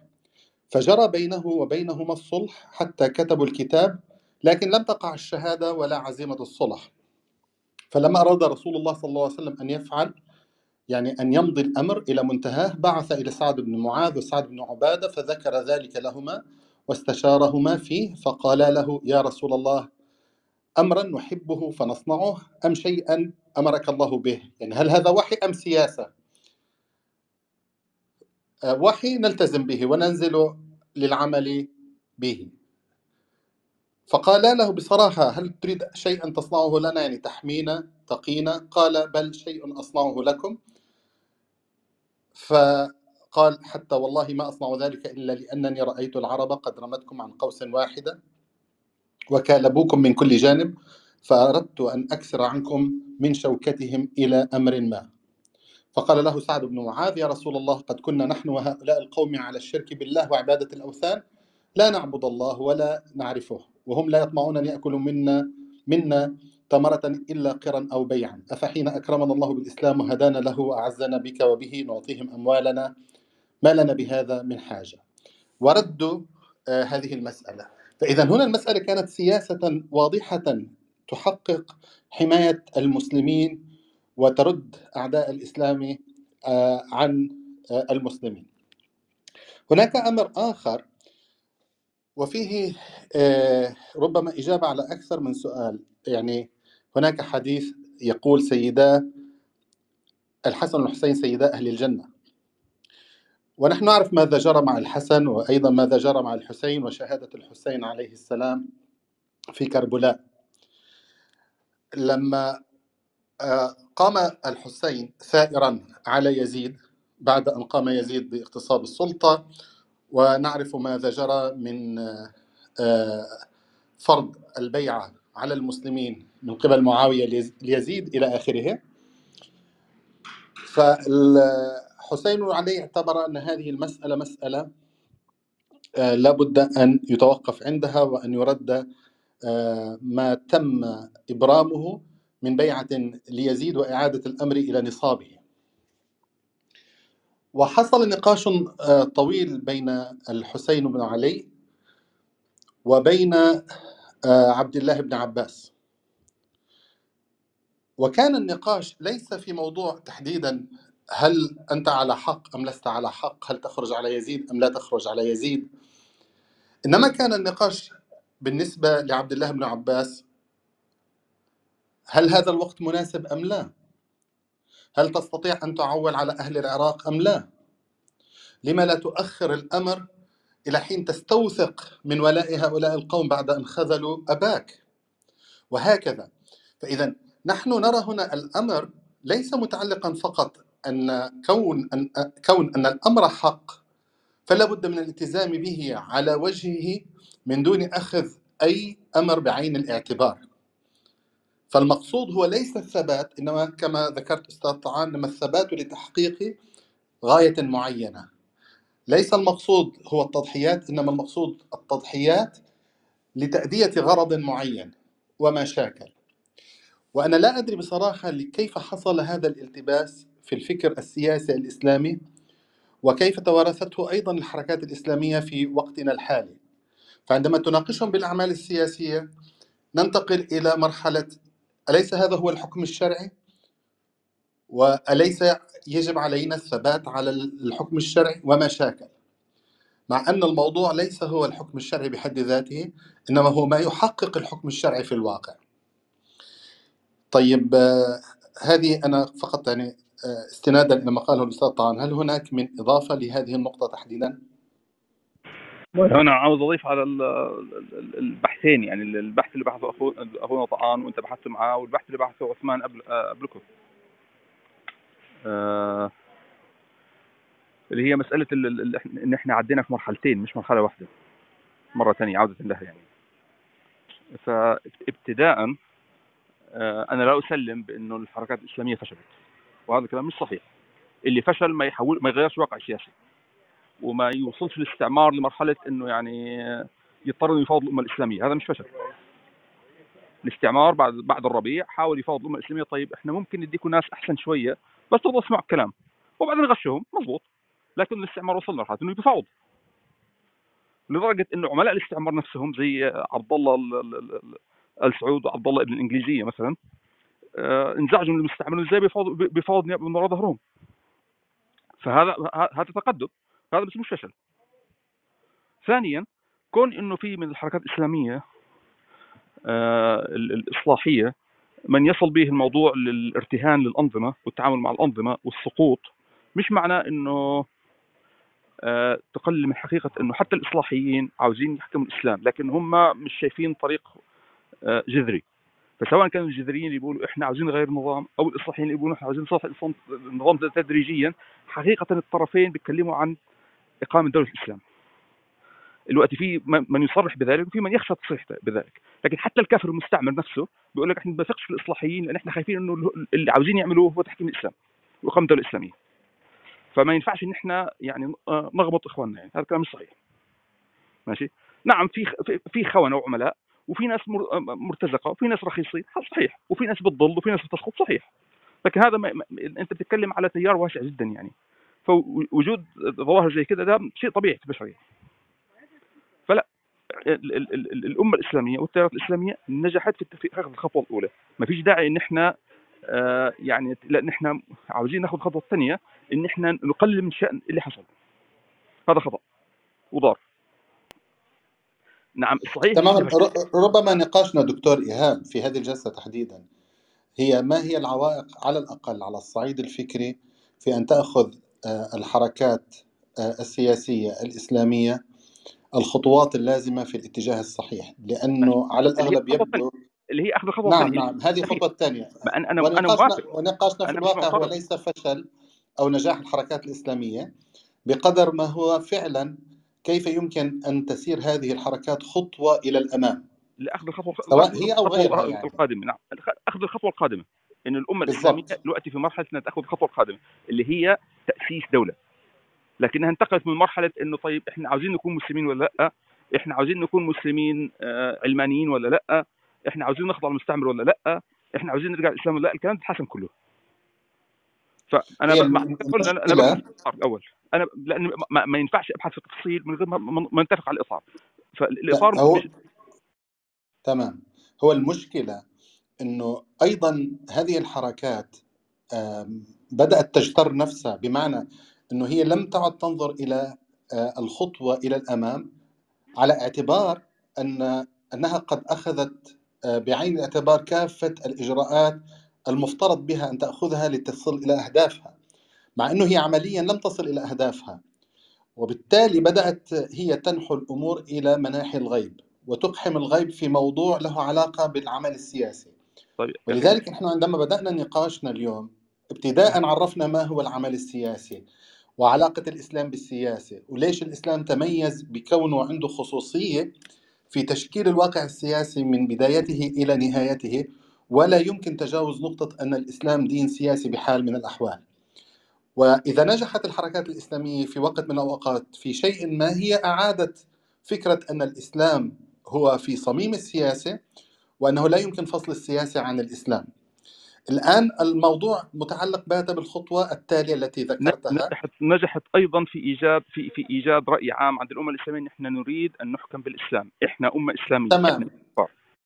تمام. هذا ماشي. متفق. ماشي. ما هو ال- تفضل. اللي بحاول أحسمه إن إحنا نتفق على الإطار. لأن إحنا بنرجع نتناقش في الإطار. خلينا نتفق على الإطار. ال- في خطوة تمت. محل البحث دلوقتي إن إحنا عجزنا عن اخذ الخطوة الثانية. هذا حصل وهذا فشل وهذا محتاج علاج. فده محل البحث إن إحنا محتاجين نأخذ الخطوة الثانية. فما نرجعش نغبط أنفسنا ولا نغبط الأمة حق- حقها ولا إن إحنا ما, نتصورش واقعنا إنه إحنا فشلنا. في اخذ الخطوة الثانية. هذا حقيقي. إحنا عجزنا عن استلام حكم. هذا حقيقي. اذا محتاج نعالجه. بس في الإطار ده دلوقتي ال ال ال الكلام اللي بتقوله عن إنه العمل السياسي آه، أكثر من مجرد إن آه، آه، ترتيل الحكم الشرعي. هذا الكلام صحيح لكن لازم يكون واضح لأنه في كثير من من اسلاميي الترقيع بياخذ الكلام ده بمعنى إنه طيب. بناء على كده إذا إحنا ممكن نشتغل في السياسة على أساس ميكافيلي على أساس تحقيق الغايات العليا للإسلام. وديت ميكافيليه هذا مش إسلام. لا الصحيح إنه الإسلام يفرض أحكام وقوانين وإنت لما تقوم باعمال سياسية عملك هو تحويل الأحكام والقوانين ديت لواقع مادي حي. فإنت عملك مضبوط بالش- بالشرع. لكن محله مش ترتيل الاحكام الشرعيه يعني ال- ال- السياسي ماهوش فقيه مش واحد عمال بيحفظ احكام شرعيه ده واحد عمال بي- بي- بي- بيبحث عن إيه ال ال ال ال الادوات الموجوده والوسائل الممكنه والقوى والقوى الموجوده اللي ممكن احول احول بيها ال- ال- الفكرة ديت لواقع معاش حي ف لازم يكون في ادراك للناحيتين للناحيتين الناحيه الاولى انه العمل السياسي ما هوش ترتيل احكام ولا هو ترتيل قناعات غيبية. العمل السياسي هو تحويل هذا القناعات والأحكام لواقع معاش. الناحية الثانية كمان إنه هذا الكلام مش معناه إنه أنت بتخترع آه، أحكام وتمشي على أساسها. يعني حتى الرسول صلى الله عليه وسلم مثلا لما ات- اتخذ معاهد- معاهدات اضطرارية ما ده حكم شرعي. يعني أنا النهارده ممكن اذا دخلت في نفس الأوضاع بإمكاني أرجع الحكم الشرعي واستخدمها. لكن الرسول صلى الله عليه وسلم ما قامش بأعمال أخرى ما تجيش تقول لي ممكن أعملها. يعني مثلا كثير من الحركات الإسلامية دخلت في أعمال خيانية تحت مبرر أصل صلح الحديبية بيسمح بكده. باعتبار إنه هم أصل صلح الحديبية يعني ستار لمن لا ستار له يعني للخيانة نفسها يعني. هذا الكلام لا يجوز. فلازم لازم يفهم إنه مش معنى إنه العمل السياسي هو خطوة بعد تبنى على ال- الفقه وعلى القانون. مش معنى كده إنه حر من الفقه والقانون لا مش حر. منضبط بالفقه والقانون لكنه هو تعبير عملي مادي عن الفقه والقانون. جزاكم الله خير. تمام تفضل أستاذ طعن يعني أنا في عندي سؤال عن دكتور إيهاب. المف... دكتور عثمان أنت المفروض عندك تقطع المفروض بالصوت. إنه من من دكتور عثمان عندك تقطع بالصوت. فيا حبذا إذا في مجال نأخذ الأستاذ طعان. أه، ثم الأستاذ أصيل. أه، ثم نعود لديك لك عساك أن تكون قد أصلحت الصوت. تفضل أستاذ طعان. الله يزيد فضلك. آه، يعني هو وإن كان هو مش صلب الموضوع يعني موضوعنا الفشل والنجاح لكن كتير أنا بلاحظ مثلا إنه كلمة الفشل كأنه إنه شتيمة. وإنه كمان تحمل إنه ما عمل شيء. فشل يعني مش إنه ما عمل شيء. ليش بدي أربط بين الأمرين؟ يعني واحد بيكون مثلا حقق غاية في أشياء جزئية للوصول إلى الغاية حقق بعض الأشياء الجزئية لكن فشل مثلا بتحقيق الغاية. فعندما أقول فشل لا يعني إنه ما عمل شيء. هاي نقطة. النقطة الثانية إنه هاي الخطوة الثانية اللي عم نحكي عنها إحنا مش إنه والله إذا حركة مثلا عمرها 100 سنة الآن هي الخطوة الثانية المطلوبة إنه ال 100 سنة ما هي من من من 70 سنة مطلوبة الخطوة الثانية. والخطوة الثانية ما عرفت تاخدها وحصلت أحداث تمتحن هذه الحركات ومدى جهوزيتها ومدى قدرتها ومع ذلك فشلت في استثمارها. و... وإحنا كلنا متفقين يعني وناقشنا هذا الموضوع سابقا. يعني ثورات الربيع العربي كشفت حقيقة أن الحركات الموجودة لا تملك الأدوات للنجاح ولتحقيق الغايات بل هي يعني منها من انغمس في هذه في يعني في التطبيل لما حصل ولما جرى ومنها من لم يعرف أن يستثمر ومنها من أراد أن يركب الموجة ومنها وانتهت إلى الفشل الذريع يعني. ف فمسألة إنه يعني حتى يعني أنا بذكر مثلا في يعني في هيك فقرة أو عبارة لما الله يرحم الشيخ تقي مثلا بكتاب التكتل لما بيقول منذ القرن منذ أواسط القرن الماضي ظهرت حركات متعددة للنهضة كانت محاولات لم تنجح وإن تركت أثرا فعالا في من أتى بعدها ليعيد المحاولات مرة أخرى. وأساسا هو لم يقل بأنها فشلت لأنها لم تثبت أو لأنها حلت نفسها أو لأنها هي قالت تريد أن تحرر الأمة من الاستعمار تريد أن تقيم كيان للأمة تريد أن تنهض بالأمة. هذه لم تتحقق. ف... فيعني هذه المسألة مهم جدا أنه إحنا لأنه أنت من بالنهاية إما أنه هذه تقول مثلا أنه حركة تنتين ثلاثة هدول مطلوب منهم الخطوة الثانية. في فرق بين أنه هدول مطلوب منهم الخطوة الثانية وبين أن أقول مثلا أنه مطلوب إيجاد جماعات وحركات وأعمال جديدة لأنه تلك الحركات لم يعد من الصواب التعويل عليها بسبب أنها امتحنت في موضوع العمل السياسي وأنها فشلت. فهي نقطة مهمة يعني وإن كانت هي ليست في صلب الموضوع يعني. وبارك الله فيك. جزاك الله خير. أستاذ اصيل تفضل. السلام عليكم حياكم الله دكتور. آه.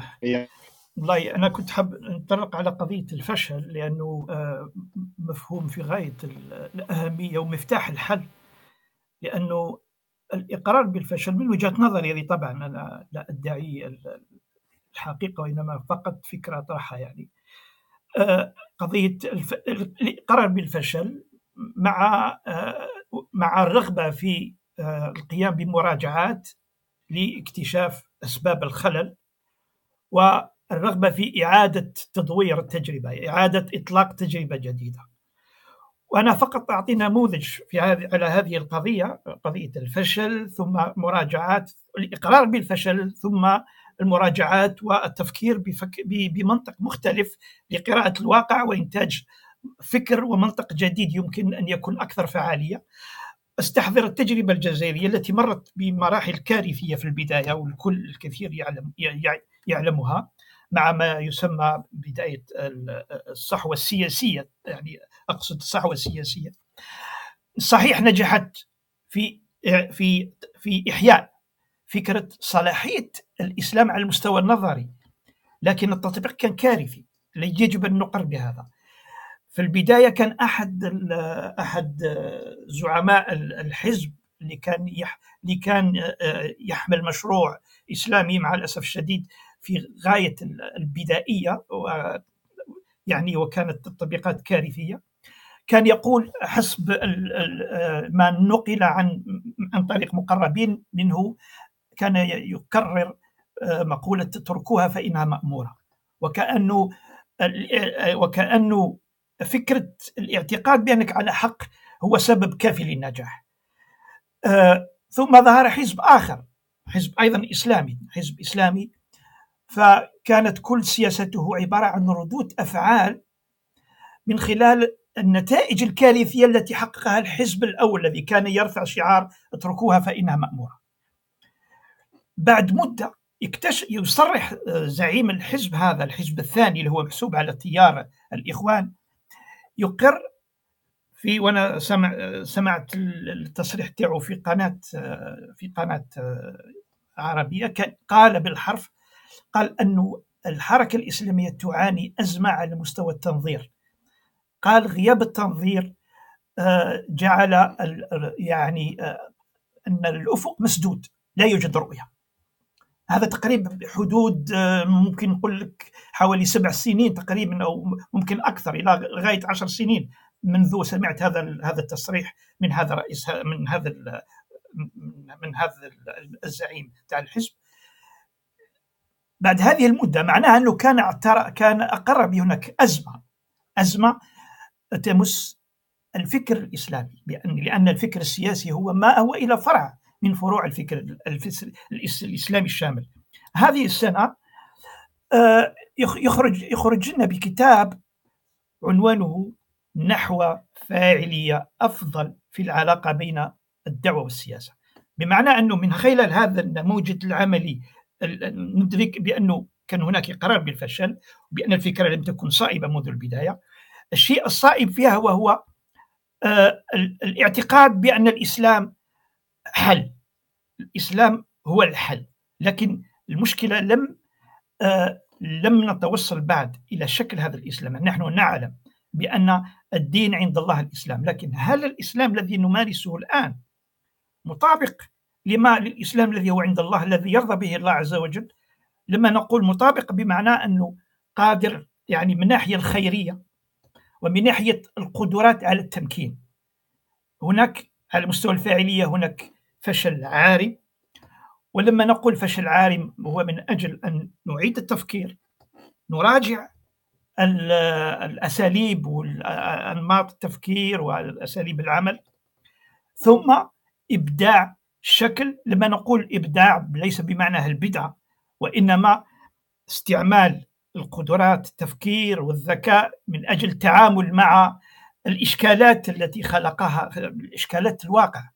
لأنه نحن نعلم بأن الواقع الذي نعيش فيه نحن لا نعيش في صحراء وإنما نعيش في احتكاك مكثف وحاد وفي بعض الأحيان صدام مع منظومة مضادة اللي هي منظومة التنوير. مؤشرات إفلاس منظومة التنوير بدات يعني نحن نعيش ربما نهاية الحقب نهاية حقبة التنوير.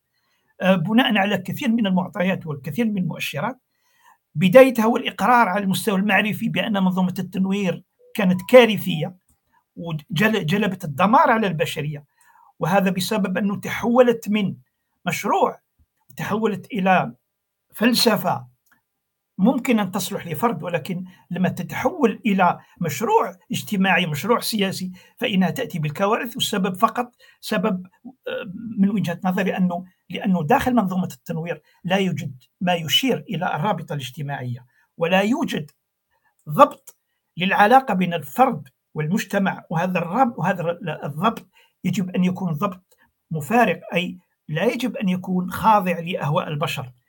وهذا ما أدرك ما أدركه حتى المفكرون الغربيون. الآن نعطيكم على سبيل المثال هناك مفكر فرنسي وهو كان مستشار آه، تقريبا آه، الرئيس الذي آه، هولاند فرانسوا هولاند يقر في كثير من المداخلات تاعو كثير موجودة كثير من الفيديوهات على مستوى اليوتيوب يقر بأنه الأزمة في المشروع مشروع ما يسمى أنا أسميه التنوير السياسي يعني على وزن الإسلام السياسي.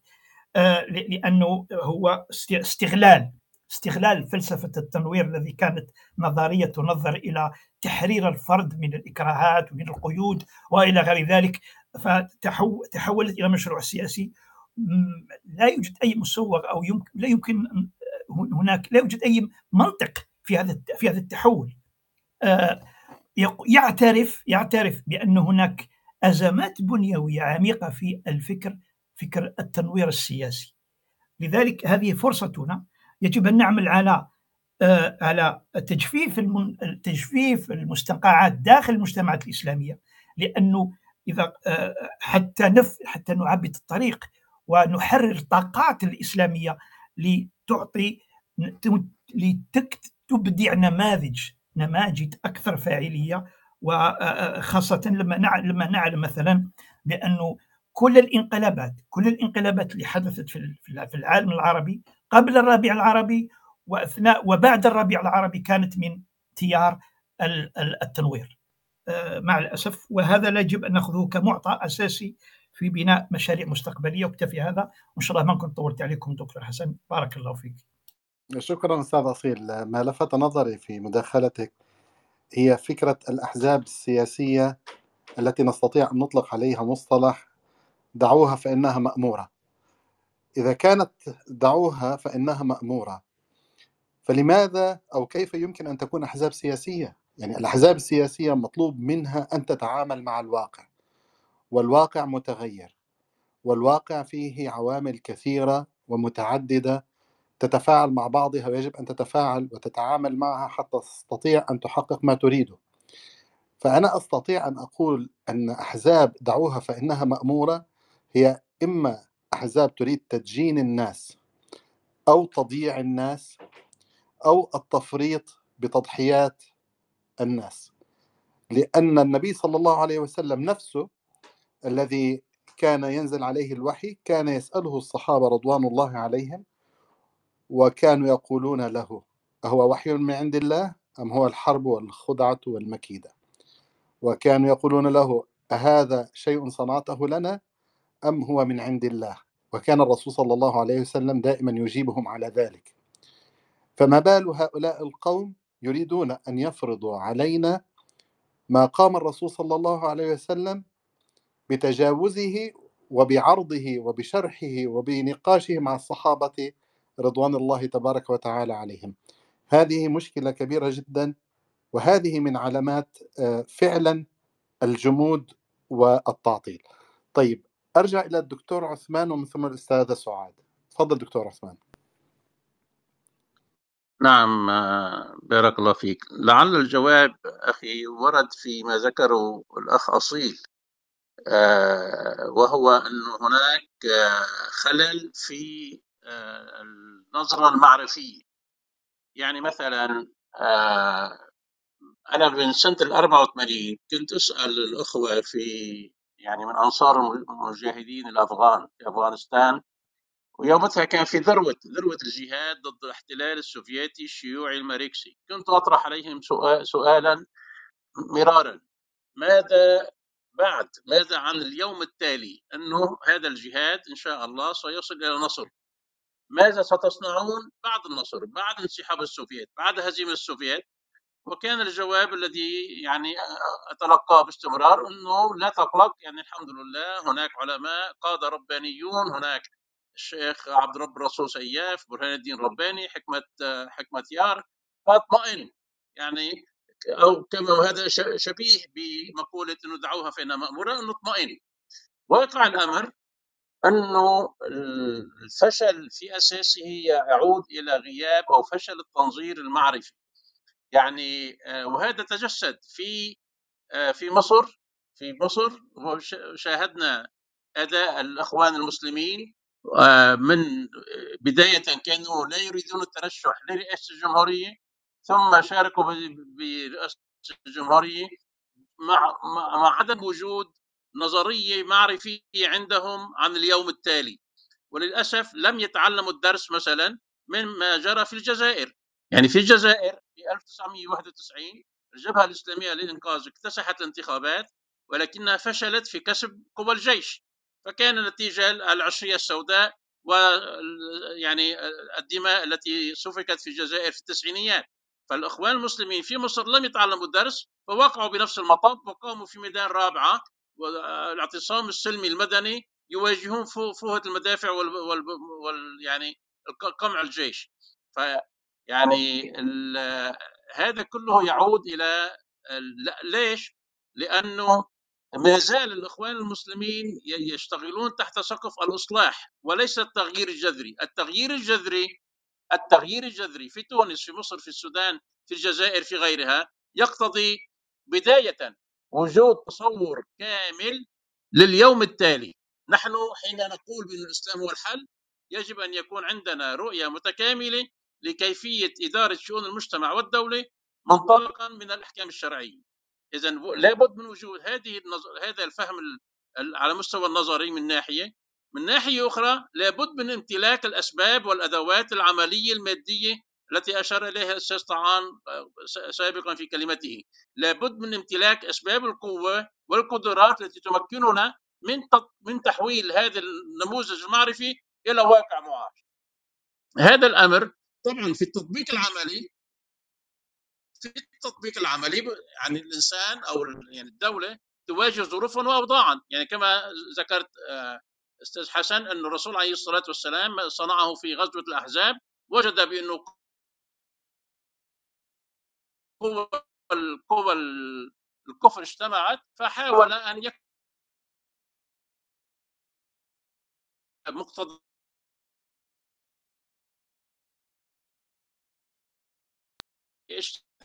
نعم. دكتور عثمان غاب الصوت آه، أخيرا. غاب الصوت مجددا. طيب آه، ننتقل إلى الأستاذة سعاد. أستاذة سعاد لديك تعليق أو مداخلة في الموضوع؟ آه نعم. السلام عليكم ورحمة الله تعالى وبركاته. السلام. آه شكرا على هذه هذا العنوان وهذه الغرفة المتميزة. آه شكرا أنكم رجعتوا الأمل في هذا التطبيق الذي آه أصبح يعج بالتفاهات والتكرار الممل في نفس المواضيع والطرح المبسط والصراحة الممل. لكن دعني أستاذ حسن سوف أدلو بدلوي وأقول رأيي المتواضع جدا وأقول المتواضع جدا لأني بصراحة لا أملك القوة ولا الجرأة لا أن أعاتب ولا أن أحاسب ولا أنا أنظر لأن ما عشناه في العصر الحديث من مآسي وخيانات وأخطاء ومراجعات وطلوع وهبوط وكر وفر بين آه، آه، أنظمة استئصالية علمانية منذ انقلاب جمال عبد الناصر في 52 وانقلاب صدام حسين والقذافي والأسد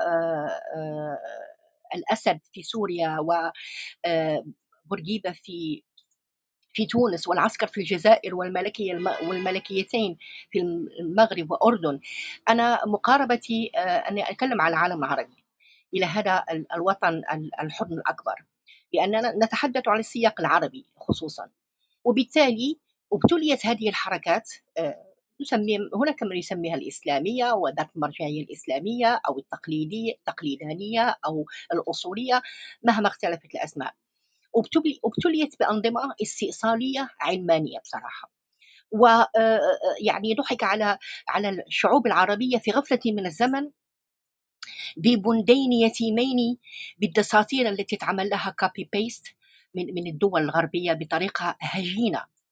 وقيل للشعوب على أن إقرار بأن الدولة إسلامية أو تختلف الدباجات في الدساتير من أغلبية إسلامية من دولة إسلامية من دولة ذات شعب مسلم يعني إقرار بالهوية الإسلامية لهذه الشعوب.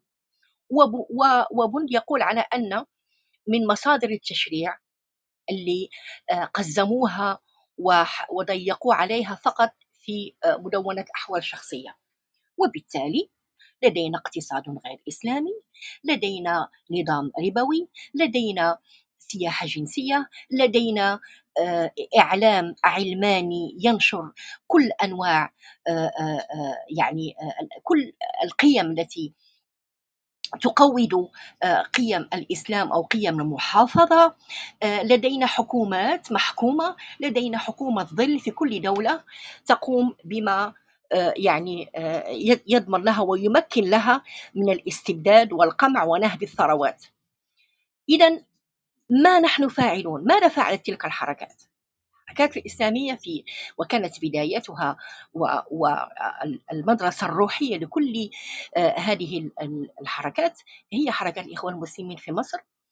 آه، آه، بقيادة حسن البنا رحمه أو الشهيد رحمه الله. فكانت له رؤية بأن يصلح الفرد بعد أن ذاقوا السجون والعذاب. وبعد إعدام آه، شهيد الفكر حسن آه، آه، محمد سيد قطب فارتأوا الإصلاح من الداخل وعملت الحركة لمدة 80 سنة بإصلاح الفرد والدعوة. وسمح لها بأن تمارس بعض السياسة مع مع الكر والفر في السجون والتعذيب والتضييق وأعطوها شوية كراسي واستأنست بهذه المعارضة. انبرت بعض المعارضات إلى التطرف وربما حمل السلاح في سيناء وحصلت مراجعات. المهم جاء الفرج في الجزائر في 91 ونجح نجحت الحركة الإسلامية بإنشاء حزب سياسي. أخذ الأغلبية ليحصل الانقلاب في, اليوم الثاني أمام مرأى ومسمع ومباركة من العالم من كل قوى الاستكبار العالمي وأدخل الشعب الجزائري في عشرية كانت يعني تجنن الناس وتأتي على الأخضر واليابس. من تلك الفترة ونحن في كر وفر. بصراحة آه، آه، كان عنوانها آه، النفي مثلا في تونس والسجن والتضييق إلى أن جاء الربيع العربي أو ما يسمى بالربيع العربي وتلك الانتفاضات المباركة والتي بعد أن جففت الأنظمة القمعية العالم العربي من كل أحزاب وازنة. ومجتمع آه، حقوقي أو مدني وازن آه، آه، جففتها لتستحكم في في البطش والسلطة إلى أن اصطدمت مع القواعد الشعبية. وشفنا كيف ثار العالم العربي كله بعد تلك الصفعة الحاطة بالكرامة للبوعزيزي وثار الشعب لتلك التونسي الشعب التونسي و يعني هبت هبوب هذه الانتفاضة من تونس. وشفنا كيف آه، تحت ضغط آه، آه، التظاهرات الكبيرة التي لم يشهدها العالم العربي مع غياب أي قيادة أو ريادة ومع فشل وانبطاح كل المعارضات لم يستطع أي أي معارضة مهما كانت مرجعيتها أن تحلحل هذه الأنظمة أو تخوفها أو تضغط عليها قيد أنملة. وبالتالي تحت ضغط المظاهرات أطيح بأربع أنظمة كانت فعلا آه، تحظى بدعم من من من من أوروبا ومن أمريكا وبدأ بدأ بدأت الإطاحة لما هرب بن علي وحسني مبارك الذي كان يبيع آه، الغاز بملاليم ويجوع شعبه للصهاينه وهب على ذلك وهبت على على المغرب وفي في كل الدول طيب صراحة. أستاذة سعاد إيه؟ إن أمكن أن أن تلخصي نعم أستاذ الأساسية التي إيه،, إيه لأن أنا ربما نعم الله يخليك. أنا ربما التحقت آه، قريبا بال- بالغرفة ولم يعني نعم. ربما آه، هل تم آه، يعني آه، لأن م- ما ينفعش نأتي في هذا الموضوع الذي يحمل هم كبير و- وتاريخ وإيديولوجيا و- وسياسة وكلام كبير ونعدي عليه كده. معلش يعني أنا دي دي دي نظرتي. اليوم اليوم ما هو الحل؟ ما هو الحل؟ آه، وما هو وضع آه، آه، حركات الإسلام السياسي؟ أو أي قوى تغيير مهما كانت مرجعيتها للأسف الشديد تمت تم استدراج الحركات الإسلامية. أستاذة. سعد إيه أستاذة سعد أريد منك جوابا مباشرا ما هو مطلوب ما هو المطلوب من الحركة السياسية الإسلامية. عمله الآن كي تستطيع أن تمضي قدما إلى الأمام. في 30 ثانية أو دقيقة في أقصى لا أستاذ آه، أستاذ حسن أولا أنا أنا أنا أتفق مع مع هذه الأسئلة الكبيرة تطرح على شخص عادي لا يملك قوة ولا يملك آه، آه، ولا يمكن له لا في حزب ولا في أي موقع وننظر. الآن بعد ذلك انقلاب الدموي في مصر وبعد شيطنة الإخوان المسلمين في كل العالم العربي. وبعد الانقلاب 180 درجة حتى في السعودية التي كانت يعني تبعنا الوهم أنها آه، آه، لها القيادة والريادة الروحية وتطبيق الشريعة. الآن بعد محمد بن سلمان آه، يلوح بالعلمانية وبكل يعني ما, ما, ما مصير نصهم في, في السجون في مصر قد يلاقون الإعدام. ونصهم منفيين وشفنا الق- الانقلاب الناعم في تونس. بصراحة أنا لا أملك لا الجرأة ولا أن, أن أنظر وأقول ما هو الحل. شكرا أستاذ حسن. طيب أستاذ إبراهيم تفضل. مرحبا وشكرا لكم على هذه ال- ال- ال- الغرفة. إن شاء الله نستطيع أن ننفعكم وننتفع فيكم. وشكرا للأستاذ حسن. أم، أرجو أنه ما يتم مقاطعتي لي نظرة خاصة فيما يتعلق ب أم، ال- الإسلام السياسي وتدخل الأديان بشكل عام في السياسة. للأسف لدينا تجربة مريرة أثبتت بما لا يدع مجالا للشك أن إدخال الدين في السياسة سوف يؤدي بنا إلى كوارث. للأسف ال- ال- ال- الديني لن أقول آه، لن أقول ال- ال- ال- ال- آه، أستاذ إبراهيم أولا أنا مضطر لمقاطعتك لسبب أساسي لأن موضوع السي... الإسلام والسياسة تمت مناقشته بإسهاب وبتفصيل في بداية الجلسة وقد انتهينا في النقاش إلى أنه من بديهيات فهم الإسلام إدراك أن الإسلام دين شمولي يشمل سياسة الفرد سياسة العائلة سياسة الجماعة سياسة الأمة سياسة الدولة سياسة البشرية. والقول بأن الإسلام لا علاقة له بالسياسة أو أن إقحام السياسة بالإسلام يسيء إلى الإسلام وما شاكل هذه كل المقولات تم دحضها وبشكل مفصل. فالآن يمكنك أن ترجع إلى الجلسة وتستمع إليها آه، منذ البداية كي تستطيع أن تقف على ما قيل في هذا المجال. الآن نحن نتحدث. حسن. قاطعتني نعم نعم قاطعتك. أنا مضطر لمقاطعتك أنا يا مضطر لمقاطعتك حسن يا أستاذ حسن أنت أن تقاطعني إذا إذا استخدمت مق... أنا أوكي. حاولت أن أوقفك أكثر مرة وأعيدك إلى النقاش لكنك أصريت على الاستمرار فيما أنت تريد أن تستمر فيه. نحن جلستنا بشكل أسبوعي لمدة ساعتين فقط ونتناول موضوع بعينه وأسئلة لها علاقة بمحاور محددة ذات علاقة بالعنوان. الآن آه، نحن دعني أرى هنا.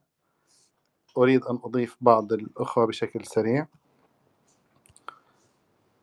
الأستاذ علاء الدين. تفضل أستاذ علاء الدين. السلام عليكم ورحمة الله. عليكم آه السلام. تفضل. الله يخليك الله يكرمك. أنا أتفق مع حضرتك في البديهيات التي قلتها يعني آه أن الإسلام دوره أصلا في الحياة دور شامل يشمل كل شيء ويشمل آه كل مك يعني كل زمن وكل مكان وكل تنظيم وكل هيئة. آه وأن رسول الله صلى الله عليه وسلم والصحابة من بعده عرفوا هذا الدور وقاموا به خير القيام. وإن كان يعني في بعض خلينا نقول يعني انحرافات في في في طرق اختيار الحاكم تمت بعد فترة الخلفاء الراشدين إلا ما أن يظل الإسلام دوره أن أن أن يحكم وأن يقود يعني. آه، الإشكالية ال- التي بدأت آه، مع الاستعمار وخروج أجيال كما قال اللورد كرومر في مصر كده آه، يعني تفسر الدين بتفسير بعيد عن الفهم المحمدي هو يعني بنفس النص بتاعه دين باطني غنوصي ليس مجاله الحياة ولكن مجاله علاقة الفرد بربه التي هي في الأخير يف- يفسرها الإنسان على هواه آه، لكن آه، أن يقود وأن يكون موجود هو هو اللورد كرومر قال بنفس النص كده أن يجب أن نضغط لتربية أجيال يكون رد فعلهم من ديني رد فعل لا فكاري لا فقاري بنفس النص كده رخوي لا فقاري بحيث إن هم يكونوا يبتعدوا عن الحياة. آه، أنا أرى يعني إن ال- الفترات اللي حدث فيها الربيع العربي كان في إشكالية كبيرة جدا إن من يؤمنون بأن الإسلام دوره هو آه، آه، دوره الشامل وحتى آه، جماعة مثل الإخوان المسلمين التي قال قال عنها الراحل سعيد حوا إنها تحمل راية الإسلام السياسي ال- خلينا نقول يعني تكمل البازل بتاع الجماعات اللي موجودة في أنها تهتم بالجانب السياسي لم يكونوا مستعدين أصلا لهذه اللحظة الفارقة. آه لا واقصد بالاستعداد يعني آه تربية الكوادر والفهم الكبير لل- للتقاطعات اللي موجودة. وأشياء أخرى لا... ليس هذا المجال لذكرها ولكن آه النمط الغربي المرتد حاليا في في في بلادنا بشدة يعني آه أظن أنه سوف يعجل مرة أخرى برجوع من يؤمنون بأن الإسلام هو الحل لهذه المشاكل؟ آه، أيا كان بقى هؤلاء الناس ممكن تكون دور جماعة الإخوان المسلمين يعني آه، وصل لمرحلة ال- الشيخوخة وآن الأوان لدور جماعة أخرى تجمع الناس أو أنها لم تصل لمرحلة الشيخوخة بعد ولكن ما زال في الوقت متسع آه، وما زالت عوامل السلامة موجودة يعني فيها ولكن هذا الأمر يعني يحكمه التاريخ. الفكرة الأساسية هنا إن آه، يعني يعني نحن نحتاج إلى آه، أن نكون أكثر واقعيه في التعامل مع ال- ال- المشاكل. بمعنى آه، فكرة ال action plan غير واضحة عندنا شوية أو عند الإسلاميين بصفة عامة يعني. يعني ماذا سوف نفعل في مشكلة العنوسة؟ ماذا سوف نفعل في مشكلة التعليم؟ ماذا سوف نفعل في مشكلة كذا وكذا وكذا وكذا؟ أنا لا أتحدث هنا عن المنهج الإسلامي لحل هذه المشاكل. أنا أقصد المنهج الواقعي لحل هذه المشاكل التكنوقراطي لحل المشاكل المنهج الفني لحل هذه المشاكل. آه، في حالة من حالات الغياب عنه. آه، وبالتالي آه، يعني إذا وسد الأمر لهؤلاء ال- الذين يؤمنون بشمولية الإسلام يصبح عندهم آه، إشكالية شوية في موضوع ال- التطبيق وبالتالي المشاكل قد تتراكم. آه، يجب أن نتعلم من من أخطاء الماضي سواء كانت أخطائنا إحنا أو أخطاء غيرنا. آه، وأن نواجه هذه المشاكل يعني بنوع من أنواع ال- بالذات المشاكل التي آه، تمس حياة المواطن البسيط مشاكل أساسية مثل الأكل ومثل الأمن ومثل الصحة ومثل العمل وهكذا. هذه الأمور التي تجعل الناس في أحيان كثيرة آه، وبالذات يعني غير المتربين على على قواعد الشرع الحنيف آه، عندهم استعداد يعني يعني عندهم استعداد أن يضعوا يدهم في يد الشيطان من أجل أن يؤمن لهم آه، يعني آه، احتياجاتهم الأساسية وهذا ما فعله الاستعمار في في كثير من دولنا يعني. آه، أشكركم على الطرح الجميل لهذه الغرفة وجزاكم الله خير. أشكرك أستاذ علاء أستاذ منصور. تفضل. قدام فضلك. السلام عليكم ورحمة الله وبركاته. والله أنا ما عندي إضافة كثيرة لكن أنا عندي يعني فكرة آه، كانت تختمر في ذهني منذ فترة طويلة جدا آه، في قضية تعامل ال- ال- الحركات الإسلامية وعملها في إنهاض هذه الأمة.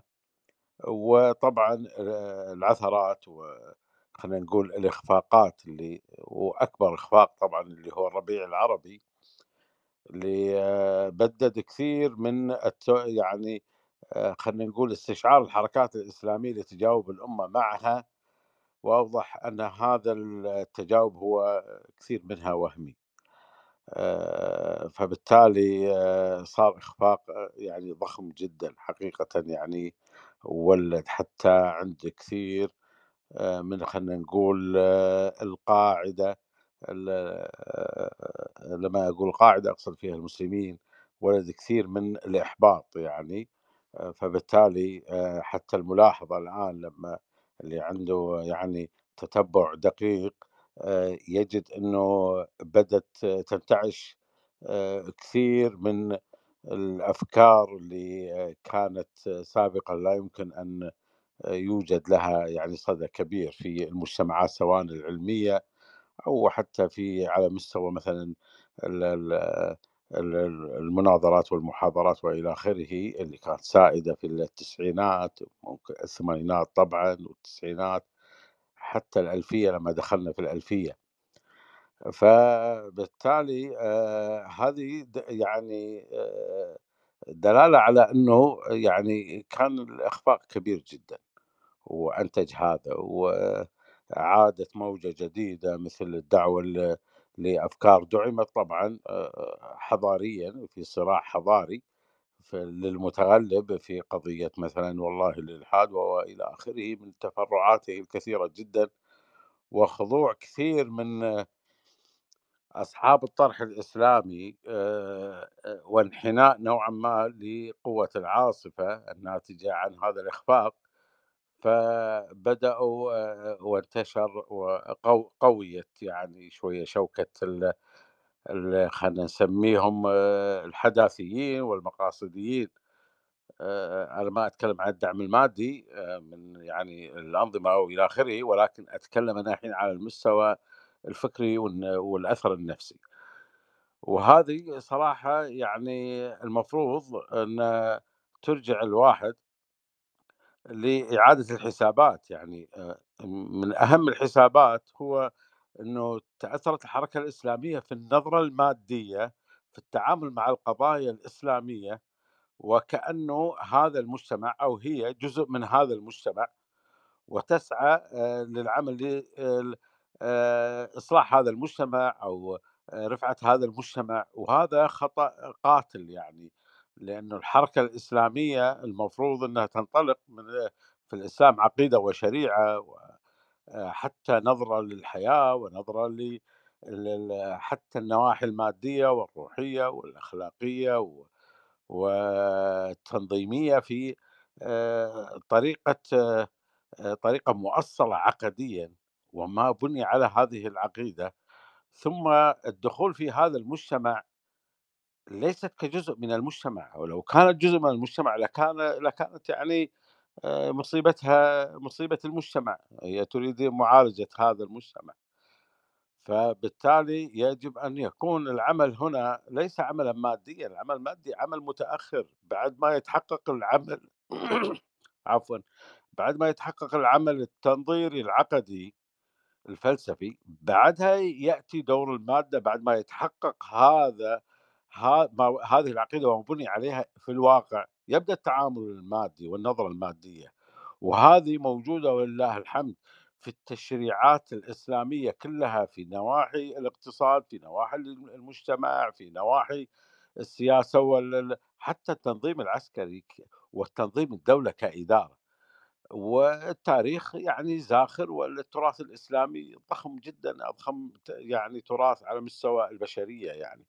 فعنده غزارة في هالناحية ولا عنده إشكالية ولكن الإشكالية في قبول المجتمع وإنهاض المجتمع على أساس عقدي حتى أنه هذه الحركات لا تحسب نفسها جزء من المجتمع ولكن تسعى لترفع المجتمع حتى يكون في مستوى هذه الحركات. والاندفاع مع هذه الحركات بالطريقة العقدية المبدئية حتى تحقق وجود هذا الإسلام بشكل مبدئي سياسي في الواقع فبالتالي يكون التحرك منسجم مع ما تحمله من عقيدة قوي جدا بقوة عقيدتها فبالتالي لا يكون هناك حتى عرضة للمساومة أو ال ال ال الارتخاء اللي الآن طبعا في قمة الارتخاء اللي الحين قاعد يصير في القاعدة اللي هي قاعدة اللي هي الأمة طبعا بارتخاء القياديين لهذه الأمة. يعني أنا أرى إنه العمل الإسلامي من الحركات الإسلامية وإلى آخره والمنظرين هم قاده المفروض يكونون واقعهم. والقائد لا يمكن أن يكون أقل مستوى من القاعدة أو يكون خاضع يعني آه، لما تخضع له القاعدة من ضغوط مادية أو سياسية أو إلى آخره. طبعا ندرك إحنا عظم يعني هذا العمل ندرك يعني صعوبته بشكل كبير جدا. لكن آه، هو عمل بناء الأمم يكون هكذا يعني. يعني آه، لما أنا أتكلم الحين عن الحركات الإسلامية وأنا حقيقه يعني أجلهم كلهم يعني من أصاب ومن أخطأ. ولو إني أرى إنه الكثير وقع في أخطاء يعني والدليل الواقع الاخفاقات دليل كبير على الأخطاء. فالاشكاليه عندهم إنه هم ارتضوا إنهم يكونون حركات أو أحزاب داخل المجتمع وجزء من المجتمع وهذه مشكلة كبيرة يعني. لا لابد أن يكون هناك انفصال ما بين آه، أي حركة تريد إنهاض هذه الأمة عن واقع هذا المجتمع من حيث الفكر والعقيدة والبناء والنظرة وحمل هذا المجتمع. إلى أن طبعا بالإقناع والحمد لله يعني أنت تتكلم عن عقيدة يعني أقنعت الغير مسلمين فما بالك بالمسلمين لكن الإشكالية في تناولها وطريقة أخذها إما أن يكون أخذها نقيا أو يكون أخذها متأثر بالواقع وهذه إشكالية كانت كبيرة جدا. أنا آسف والله الموضوع هذا يعني الحديث فيه يطول لكني أحاول إني أختصر حتى ما أخذ من وقتكم الثمين وشاكر لكم وآسف على الإطالة. شكرا أستاذ منصور. أنا بدي أسأل سؤال آه، تأخر كثيرا آه، ربما الدكتور إيهاب يبدأ بالإجابة عليه أو يتصدى له. يعني هناك مثلا من يقول عندما ترد أحاديث أو روايات أو آثار الآن بعيدا عن مدى صحتها على نحو مثلا آه، أن جند مصر هم خير أجناد الأرض. فيصبح هنا موضوع انتقاد جيش مصر وموقف جيش مصر محظور على اعتبار أنه قد ورد حديث فيهم. آه، طبعا الحديث هذا المشهور هو ضعيف لكن نحن نتناول الفكرة الآن. آه، كذلك الأمر مثلا أنه ورد ثناء على فاتح القسطنطينية وجيش القسطنطينية ومشاكل. الآن هل مجرد ورود ثناء مثلا في فئة معينة في منطقة معينة في جماعة في شخص يعني تلقائيا صحة ما يقوم به من أعمال سياسية؟ هذا هو السؤال. دكتور إيهاب عندك شيء بهذا الصدد؟ والله إحنا محتاجين نفهم يعني إيه فقه. الفقه هي الأحكام معرفة الأحكام العملية المتعلقة بأفعال العباد وافعال المكلفين. وأدلته هي هي القرآن والسنة مش أفعال البشر. ومن القرآن والسنة أدلته هي النصوص الإنشائية مش الخبرية. يعني لما الشرع لما النص الشرعي سواء كان قرآن أو سنة يخبرنا عن الغيب والخبر ماهوش محل أصلا استنباط حكم شرعي وبالتالي ماهوش محل لضبط أحكام أفعال العباد. فأصلا أصول أصول بتقول إنه هذا الكلام ما ينفعش. ده كلام مشاعري بتاع قصاصين. مش كلام ناس تحمل الإسلام بشكل مبدئي وبشكل عاقل وفاهم يعني. جزاك الله خير. أستاذ طعان لديك شيء تود إضافته هنا؟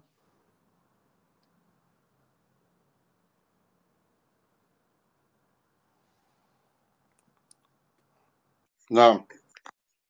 تفضل. الله يزيد فضلك. يعني موضوع الروايات أو الأحاديث أو يعني التي تتحدث تتحدث بالإجمال يعني وما بصح لأي جهة هي تسقط الحديث على نفسها يعني. وأساسا حصل بالتاريخ يعني إنه حتى الأحاديث يعني تتكلم عن أمور غيبية مثلا أو الأحاديث التي تتكلم عن آه، مثلا وجود فئة يعني باقية في الأمة الإسلامية آه، تم إسقاطها يعني على الواقع كأحاديث غيبية أو أحاديث مثلا تمدح الفئة تم إسقاطها على فئات معينة يعني. وهذا كله يعني يعني نوع من الإدعاء يعني الذي آه، فعلا يعني يفهم الأمر على وجهه يعني. هو يرجو من الله سبحانه وتعالى أن يتقبله يرجو من الله أنه يرضى عنه لكن المحقق الموضوع هو أنه العمل في الواقع يعني وما ينتجه في الواقع. هذا هو الأصل يعني والمحك. أما الإدعاء الكل يدعي يعني. ولذلك هو مجرد الإدعاء ومجرد اللجوء إلى أحاديث آه، أو بعض الآيات آه، وإسقاطها على فئة معينة مجرد اللجوء إلى هذا الأسلوب وهذا نوع من أنواع يعني الشعور بالفشل بالعجز بأنه أنت مش قادر يعني تثبت وجودك وتثبت احترامك وتقديرك وتأثيرك بين الناس يعني. فتنسب الأمر إنه إنه ربنا سبحانه وتعالى بأيدك وناصرك ومعك وأنت يعني مميز عن البشرية وأنت على العموم هذا الفهم على فكرة هو ليس موجود فقط يعني في الإسلام يعني. إنه وجد في المسلمين فقط وجد في أديان أخرى يعني والقران تحدث يعني لا نريد أن نطيل بهذا المجال لكن هذا موجود يعني عبر التاريخ. وتقديري أنا الذي يعني بستدعيه من قبل بعض الناس يعني حالة نفسية معينة بيعيشوها يعني فبيحاولوا يربطوا أنفسهم بهذه هذه المعاني أو هذه الدرجات يعني إنه هم يحطوا أنفسهم بدرجة رفيعة هم مش مش أهل لها تمام. يعني أنا فقط أريد أن أعود هنا إلى الفكرة الأساسية آه، بخصوص هذا السؤال. أنه وجود حديث ما يعني كحديث الرسول صلى الله عليه وسلم آه، الحسن والحسين سيدا آه، شباب أهل الجنة. فالآن كون الحسين والحسن سيدا أهل الجنة هذا لا يمنع من مساءلة موقفهما من قضايا مختلفة. لذلك الرواية وأنا أريد أن أقف هنا عليها بشكل سريع. أن الحسين عندما قرر الخروج على يزيد والثورة عليه وتصحيح المسار لم يتوقف الصحابة الذين راجعوا آه، الحسين بن علي في كونه سيد شباب أهل الجنة أم لا. إنما كانوا يناقشونه فيما إذا كان عمله خطأ أم صوابا. فتقول الرواية دخل ابن عباس على الحسين فكلمه طويلا. طبعا نهاه أن يذهب إلى العراق وقال له إن كنت لابد فاعلا فأقم حتى ينقضي الموسم وتلقى الناس وتعلم ما يصدرون ثم ترى رأيك. وذلك قبل أن يمضي الحسين. فأبى الحسين إلا أن يمضي إلى العراق. فقال له ابن عباس والله إني لأظنك ستقتل غدا بين نسائك وبناتك كما قتل عثمان بن نس... بين نسائه وبناته. والله إني لأخاف أن تكون أنت الذي يقاد به عثمان بمعنى أنه أنت راح تروح محل عثمان على أساس أنه نسب مقتل عثمان لمن شايع عليه فأنت ستكون وكأنك آه، بدل عثمان عند بني أمية لأن عثمان بن عفان رضي الله عنه هو من بطون بني أمية آه، من من جهة الجد. على كل الحسين بن علي قال له يا أبا العباس إنك شيخ قد كبرت. فقال له ابن عباس لولا أن يزري ذلك بي وبك لنشبت يدي في رأسك. فقال الحسين لأن أقتل بمكان كذا وكذا أحب إلي من أن أقتل بمكة وتستحل, وتستحل بي. إذا النقاش هنا أنه هل الموقف خطأ أم صواب؟ يعني ما يقوم به الحسين خطأ أم صواب؟ آه، من ناحية من ناحية إنتاج ما يطلب منه. يريد أن يصحح المسار ويخرج على يزيد ويقيم الإمامة على الأساس الشرعي. لكن هل هذا يحقق المطلوب؟ فرأي عبد الله بن عباس أن هذا لن يحقق المطلوب وأنه مقتول لا محالة. بل إن الحسين بن علي التقى محمد بن الحنفية آه، في مكة فأعلمه محمد بن الحنفية أيضا أن الخروج ليس برأي في هذا الوقت. فأبى الحسين أن يقبل آه، بالمكوث في مكة. فمحمد بن الحنفية حبس ابنه لأن ابنه كان يريد أن يذهب مع الحسين بن علي. ولم يبحث أو عفوا ولم يبعث أحدا من أولاده حتى وجد الحسين بن علي في نفسه على محمد بن الحنفية وقال ترغب بولدك عن موضع أصاب فيه. فأجابه محمد بن الحنفية وما حاجتي إلى أن تصاب ويصابون معك يعني أنت رح تكون مقتول وهم رح ينقتلوا معك. إيش الفائدة من كل هذا القتل كل هذه التضحيات إذا لم تؤدي إلى النتيجة المتوخاة ولا يتوقع من عملك أن يؤدي إلى النتيجة المتوخاة وأكد له محمد بن حنفية وإن كانت مصيبتك أعظم عندنا منهم. يعني إذا أنت قتلت أعظم من مقتلهم ولكن ماذا أفعل؟ لا أستطيع أن أمنعك ولكن أستطيع أن أمنع أبنائي. وفعلا حصل ما حصل بعد ذلك وقتل الحسين بن علي هو وعائلته. وفي بعض الروايات يقال أرسل رأسه إلى يزيد وفي بعض الروايات يقال لا. وانتهت مجزرة مجزرة كربلاء التي بقى أثرها في تاريخنا قائما إلى اليوم. إذا النقطة هنا الشاهد في الحديث أن كون فلان من أهل الجنة أو من سيد شباب أهل الجنة أو من الفئة المنصورة أو الفئة الظاهرة أو خير أجناد الأرض أو فاتح القسطنطينية. هذا لا يمنع أبدا من تقييم أعماله ومن الوقوف عندما يقوم به ومحاسبته على أساس أنها أعمال سياسية. قد تكون مصيبة وقد تكون خاطئة وقد يكون هناك ما هو أولى منها للقيام بها. أقف عند هذا الحد في هذه الجلسة وقد أتممنا الساعتين. جزاكم الله كل خير. سبحانك اللهم وبحمدك نشهد أن لا إله إلا أنت نستغفرك ونتوب إليك وعلى أمل اللقاء بكم في الأسبوع القادم في نفس التوقيت. أستودعكم الله الذي لا تضيع ودائعه. السلام عليكم ورحمة الله وبركاته.